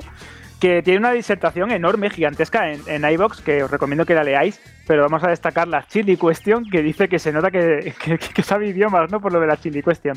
Dice, si presuponemos un mínimo ya de calidad gráfica, debido a la evolución que tienen hoy en día los videojuegos, yo prefiero el rendimiento. Que un juego vaya fluido, creo que es mejor que disponer de unos graficazos y que el juego se ralentice un poco. Y dice al final, dice, perdonad por el tochaco de texto. Repito, es muy interesante, lo podéis ver en el programa de la semana pasada en iVox, que creo que merece la pena. Y vamos a continuar saludando a Lionel y a Ant. Hola chicos, aquí el marrano. Eh, referente a la pregunta, yo creo que priorizaría la calidad gráfica, sobre todo porque es lo que más espero de cara a una nueva generación, ¿no? Ver realmente esos gráficos nuevos que nos dejen con la boca abierta. Eso sí, el rendimiento obviamente también es muy importante. Así que nada, hasta luego y menos de 30 segundos. Soy un puto Hola bandaleros, soy Anz y la respuesta de esta semana la tengo clarísima. Para mí lo primero es el rendimiento, que el juego se mueva bien, que vaya todo muy fluido y a partir de ahí, eh, cuanto mejores son los gráficos, evidentemente mejor porque te va a sumergir más en la historia. Pero eh, a mí de nada me sirve verle los pelillos de la nariz a mi personaje si eso hace que todo se mueva mucho más lento, que se caigan los frames y que no me pueda mover bien por el escenario. Así que nada, un saludo y hasta pronto. This one Anda que como no sepan la historia de Lionel, dirán, ¿a quién marrano? Digo, ¿Qué dice este? ¿Este quién es? ¿Este quién es? Es que aquello fue es historia de banda, la historia de la radio. Que se confundió Alberto un día con su apellido, en vez de decir Marrero, le dijo Marrano y hasta él mismo se llama Marrano, aquí el Marrano. es, que se, se, cambió incluso el, el, avatar, se puso un cerdito. Es que me encanta, cada vez que lo veo me río. Ay, Dios mío, madre, madre mía, madre mía. Vamos a proseguir con los comentarios ya para finalizar el bloque de iVox todavía nos quedan unos tres audios, de Ave Héctor, que dice, depende, no es lo mismo en un juego de conducción o en un shooter a uno de plataformas o rol. Rendimiento siempre que no disfrutes y máxima calidad por las experiencias. Aunque en PC es casi inalcanzable tener la máxima calidad gráfica siempre, en consola es más simple. Es por esto que los usuarios de PC van personalizando tanto gráficos como rendimiento pues a gusto de cada uno y si el juego lo permite. En consola pues depende de cómo te sientas cómodo, ya que son bastante más limitadas. Un saludo. Y finalizamos con el, post de Nightbox también de Enrique G, que dice, me alegra oír a Jorge bajar los, humos con el tema de las teles. No paro de escuchar a gente eh, eh, diciendo que si el OLED, los negros, el HDR e y demás movidas como si hubiera que gastarse 1.500 euros por obligación en una tele si no quieres ser un paria. Está bien que te gastes, los gastes si quieres y puedes, pero me cansa que desde diversos podcasts se haga semejante apología del capitalismo a lo loco. Y ya para finalizar, quería destacar los comentarios de Chiqui Galicia, de Ataca ITD, de Razor, de Lungol, no os preocupéis, que os estoy apuntando a todos para el sorteo de los auriculares, es decir, a todos. Tengo aquí un, un blog de notas con todos vuestros nombres, como si fuera, repito, Papá Noel, para si os veis os portéis o no. Y cuando ya hagamos el sorteo, no os preocupéis que estaréis presentes absolutamente todos los que habéis respondido a, a la Shirley pregunta. Y ya para finalizar, ¿no? sí, no, iba a decir que con que, Alberto, que con que solo contesten una vez, sea en audio o en iBox, ya cuenta, ¿eh? No hace falta que. No, no por el número de veces que lo hagas. Ahora, nos encanta que lo hagáis tantas veces como queráis, siempre y cuando tengáis algo que decirnos, por supuesto. Exacto. Ahora vamos con Egea, con Oliver y con Alberto, ¿verdad? Exacto, el último ya, el último trío de, audios. el último bloque. Atención al final de Egea, porque bueno, define un poco desde dónde nos graba el audio. ¿Qué pasa, gente? Pues a ver, yo personalmente casi que me quedaría con rendimiento, aunque si la máquina es capaz de, de mover bien la gráfica, pues obviamente quizás gráfica.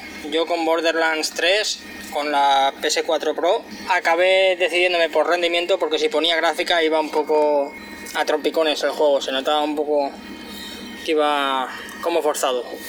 Venga, un saludo. Buenas tardes, gente. Aquí Oliver. En mi primer audio para Vandal, pues para mí lo más importante es, el rendimiento de los juegos, ya que no me sirve tener unos gráficos del copón si luego a la hora de cargar un juego los tiempos de carga son eternos, las respuestas son lentas y te hacen un juego que personalmente sería un poco un tanto aburrido. Pero bueno, para gusto los colores. Venga, un abrazo. Buena familia de Vandal, ¿qué tal? aquí Alberto de Málaga. Pues respecto a la pregunta, yo elegiría rendimiento. La verdad es que me saca un poco la experiencia, ¿no? Corta un poco el rollo cuando hay elementos como el popping o pequeños tirones, lagazos mm, en los juegos. Te sacan un poco de la experiencia, no lo sé. Eh, también es verdad que soy usuario de consola, entonces muchas opciones gráficas no hay. Y, me abruma y me agobia un poco el tema de que cada vez los juegos tengan más opciones para cambiarla porque me veo que al final voy a acabar mirando en internet cuáles son las opciones más óptimas para jugar en la consola y copiándome. Porque no, no entiendo la mayoría y nunca me han enseñado. Bueno, eso es todo. Un abrazo y nos vemos. Adiós.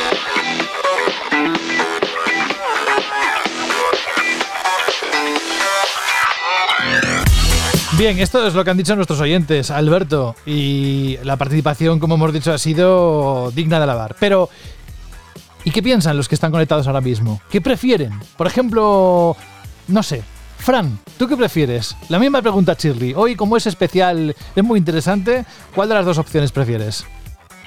A ver, yo prefiero rendimiento, pero realmente lo que prefiero es lo que ha dicho eh, Alberto de Málaga, si no recuerdo mal, el último que ha comentado, que es no tener que preocuparme de eso. Que, no me den opciones, que me ponga el juego automáticamente lo mejor. Y, o sea, eso empecé, es algo que, se está viendo desde hace relativamente poco tiempo, ¿no? De que los juegos realmente se te pongan más o menos bien automáticamente o a la herramienta de Nvidia esta que hay. Pero a mí no me gustaría nada, de nada, de nada, de que a las consolas llegara toda la movida de eh, activar sincronización vertical, desactivar la gráfica ultra, medio. O sea, mm, si eso llega a las consolas, me voy al juego al streaming o lo que sea. Queda claro. Em, Saúl, que también seguro que ya me puedo imaginar qué respuesta vas a dar, pero dale. Ojalá llegasen todas las opciones de personalización de tu experiencia gráfica de PC a las consolas. Ojalá llegasen. a ti te gusta cacharrear, Saúl. Me parece no, pero no al nivel tan profundo de PC, porque evidentemente cada, cada máquina tiene una cosa, pero sí que, se nos dé la opción de escoger entre un modo en rendimiento y un modo visualización, me parece muy, pero que muy bueno. Yo estoy a caballo entre los dos. Normalmente siempre escojo rendimiento, pero por ejemplo, hay algo muy curioso, un ejemplo claro. En Call of Duty juego con todo al máximo, siempre que me permita alcanzar por lo menos 60 FPS la campaña y luego ya cuando me paso al multi, ya bajo cositas para alcanzar los 144 FPS y disfrutar del monitor de 144 Hz, que son mejores los 144 Hz que el 4K. Aquí lo dejo. Ahí estoy de acuerdo contigo. Buena respuesta. ¿Y Jorge? Bueno, como han dicho muchos oyentes, pues depende del juego porque hay juegos que sí que requieren esos 60 frames en shooters, juegos de deportes, eh, coches y demás, y siempre hay, hay que tener 60. Pero en otro tipo de juegos no son tan importantes. Es cierto que a mí cuando me ponen la opción de poder elegir rendimiento gráfico, siempre elijo rendimiento porque me da, mucho gustito los 60 frames. Seguramente también por ser consolero y no estar tan acostumbrado como en el PC. Pero creo que en esta generación, precisamente, la llegada de las nuevas consolas, vamos a ver más que nunca esa opción de poder elegir modo rendimiento o modo resolución o modo visualización. Y me parece genial que cada uno elija lo que más le apetezca en cada momento. Yo, por ejemplo, hay juegos que lo tengo muy claro. Por ejemplo, yo que sé, en Spider-Man eh, prefiero modo rendimiento. Me mola más jugar a 60 frames porque son combates muy frenéticos, muy espectaculares y ahí apostaría por ello.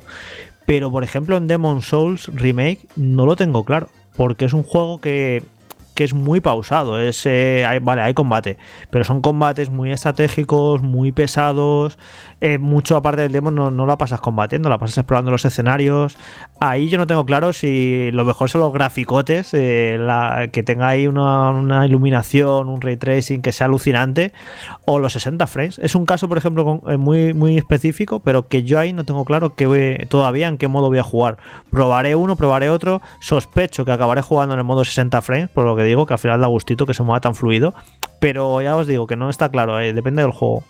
Los parries, los parries, Jorge. Para si juegas mucho a hacer el parry, si tienes un combate que juegas mucho a hacer el parry, los 60 FPS son clave. Nah, tontería. El Demon Souls es un juego muy pausado que los enemigos marcan mucho las animaciones y los hace los parries igual a 30 que a 60. Mira Sekiro, todo un montón de gente lo hemos jugado a 30 sin ningún problema. No sé, ya te digo que, no es no, no, es tan claro en algún tipo de juego concreto, no está tan clara la, la opción. Sí, estoy contigo, ¿eh? pero bueno, yo el Demon Souls lo voy a jugar a 60 seguro. y Alberto, ¿tú qué prefieres? la Shirley pregunta la contestas tú. Eso es genial, ¿eh? Madre mía, esto ya es origen, ¿no? Inception. Pues mira, yo sinceramente prefiero 4K 30 fotogramas por segundo, siempre y cuando esa resolución me dé mayor calidad gráfica. Pero sí es cierto que en algunos juegos de conducción, pues prefiero bajar a 1080 y quedarme en 60 para tener una mayor sensación de velocidad. Aunque la excepción que confirma la regla para mí en mi caso es Forza Horizon 4, donde yo juego a 4K30 porque es que me parece espectacular ese juego de bonito. Sí, yo estoy de acuerdo contigo, ¿eh? estoy en ese punto. Es que yo creo que estamos ahí, dependiendo del juego o del género, vamos a un lado o a otro, pero lo que es indiscutible es que hoy en día, y sobre todo con las nuevas consolas, con esos HDMI 2.1 que, que están en las teles nuevas, pues claro, mm, muchos se preguntan, ¿hasta qué punto debo invertir en una televisión, ¿ves? Lo he dicho mal, en un televisor para que pueda tener una experiencia jugable lo mejor posible. Hay gente que le da igual y gente que no tanto. Así que lo que vamos a hacer es anunciar, mientras suena la música de salida que la próxima semana vamos a dedicar un buen tiempo, unos cuantos minutos, a eh, bueno, debatir sobre cuál es la, el mejor televisor, la mejor configuración, si OLED, si QLED. Exacto, y lo que queremos es ayudaros también un poco a que entendáis un poco el galimatías ¿no? que se ha vuelto esto de escoger una tele. Vamos a intentar dar ejemplos, explicar en qué consisten algunas tecnologías y que tengáis también claro que no tenéis que desembolsar por obligación ninguna cantidad de dinero desorbitada si queréis jugar en 4K o si realmente os, la sopla esto de resoluciones altas. Decir, que esto simplemente es una guía para ayudar un poquito de cara a las nuevas consolas, que habrá mucha gente pues que tenga dudas, que quiera cambiar o no cambiar de monitor, que también nos comentará Saúl sobre eso, si compras una tele o compras un proyector, o mantener la que tienes si es suficientemente buena para ello. Y por eso hemos querido pausar en todo lo que son los programas, porque llegará un momento en que cuando salgan las consolas y todos los juegos que vienen, pues va a ser imposible tocarlo. Yo creo que es un elemento imprescindible para que eh, tengas esa buena experiencia, ¿no? Que inviertas en una consola que te puede dar pues unos gráficos, etcétera, y dependiendo lo que tú quieras a dónde quieras llegar, elijas la televisión, el televisor más, más adecuado. Bueno, pues eso lo tendremos la próxima semana. No quiero pasar a nadie sin que antes me digas cuál es la pregunta, Shirley, que lanzas para los próximos días. ¿Tiene que ver eh, con esto de los televisores? No, tiene más que ver con el tema de los discos duros de estado sólido que hemos dicho mal durante muchos años y muchos meses. Porque claro, sí, vale. La pregunta Shirley esta semana va a ser, porque vale, los nuevos SSD de las próximas consolas, pues sí, sí, son muy rápidos y todo eso, eso lo tenemos clarísimo. Pero podrían quedarse bastante cortos. Entonces, en, esta, en esta situación, eh, ¿creéis que vais a cambiarle la memoria interna a vuestra consola? ¿Os gusta meterle mano a vuestra máquina por este motivo? Guiño, guiño, codazo. Pues es lo que quiero que, me contestéis. Si creéis que vais a cambiarle la memoria interna a, vuestro, a vuestra nueva consola, sobre todo en el caso de, PS5, que comentaba Jorge, había que hacer un poco de bricomanía. Y si creéis que eso os va a quedar corto el, disco duro. Así que ya sabéis, pregunta Shirley, cambiar memoria interna, sois capaces o no, os veis capacitados o no, y todo sobre los nuevos discos duros de estado sólido, guiño guiño también ahí para seguir haciendo la coña. Eh, que nos van a traer PS5 y Series X, que en el mundo del PC son más habituales, pero las consolas tienen pinta de que van a cambiar mucho, mucho las cosas. Gracias, Alberto. Esa es la pregunta Shirley, pero como ya hemos anunciado que dedicaremos un tiempo a hablar sobre televisores, si queréis dejarnos alguna pregunta, hacedlo a través de iVoox. Nada de audios, ¿eh? A través de iVoox, dejando las preguntas que queráis que contestemos en el programa de la próxima semana. Así que, bueno, pues Alberto, que mm, ha sido un placer como siempre tenerte aquí hoy con ese aluvión de sonidos, ese mensajes de audio, de comentarios. Te esperamos la próxima semana a ver qué nos depara. Pues eso, hasta la semana que viene ya sabéis que merece mucho la pena el premio, que yo estoy súper contento de, poder regalaros algo, que este año no hemos hecho lo de la chili del año por un montón de, cosas, pandemia de por medio, y queríamos tener un, detalle con vosotros que os portáis semana tras semana muy bien con esta sección. Cuídate y también gracias Saúl por estar con nosotros y traernos esos análisis, esos comentarios y participar en esta que es tu casa. Gracias Saúl. Nada, gracias a vosotros. Saúl González que dice adiós con la manita, no sabemos cuándo le vamos a recuperar, pero seguro que será pronto porque algún análisis tendrá que venir a contarnos de esos interesantes que tendrá programados. Y tenemos a Fran Matas que ha tenido ese momento estelar, que recuerda cómo hemos comenzado este programa, pero también va a recordar cómo acabamos este programa. Hombre, pues sí, espero acordarme, ¿no? Sería muy feo olvidarme de, de este ratito tan bueno que pasó con vosotros y con los oyentes. Hasta la próxima semana, Fran. ¿Cuántas cervezas llevas? ¿El qué? ¿Qué nombre? Una, ¿no? Una y por la mitad. es que me suena. Yo creo que la Xbox es muy. Bueno, es igual, que la próxima semana A ver, te juro que, es que me, había pillado bostezando. No, ya, claro, claro, claro. eh, lo llaman bostezo ahora. Eh, Jorge, que la próxima semana ese momento estelar con las televisiones, con los televisores, mejor dicho, y alguna cosita más que, que venga en la escaleta. No sé qué vendrá, pero una semana menos para las nuevas consolas. Ah, que qué está tienes. largo, ¿eh? Se está- de octubre se está haciendo larguísimo. Bueno, y este fin de semana hay un día más, que es festivo el lunes, creo que en toda España, ¿no? Me parece que sí. Sí, no sé, es que como yo vivo en Madrid, pues aquí no sabes lo que va a pasar en la hora siguiente. Entonces vives una emoción constante de no saber si vas a poder salir de casa, si vas a poder salir de tu barrio, si vas a poder salir de Madrid, si vas a poder salir de tu habitación. Entonces eh, ya no sabemos ni en qué día vivimos. Es, es- es bastante emocionante, la verdad. En fin, hasta la próxima semana. Gracias, Jorge. Y hasta dentro de unos días. Saludos de José de la Fuente. Ya sabéis, este programa está patrocinado por tu tienda de videojuegos. Tu tienda de videojuegos.com ha patrocinado este programa.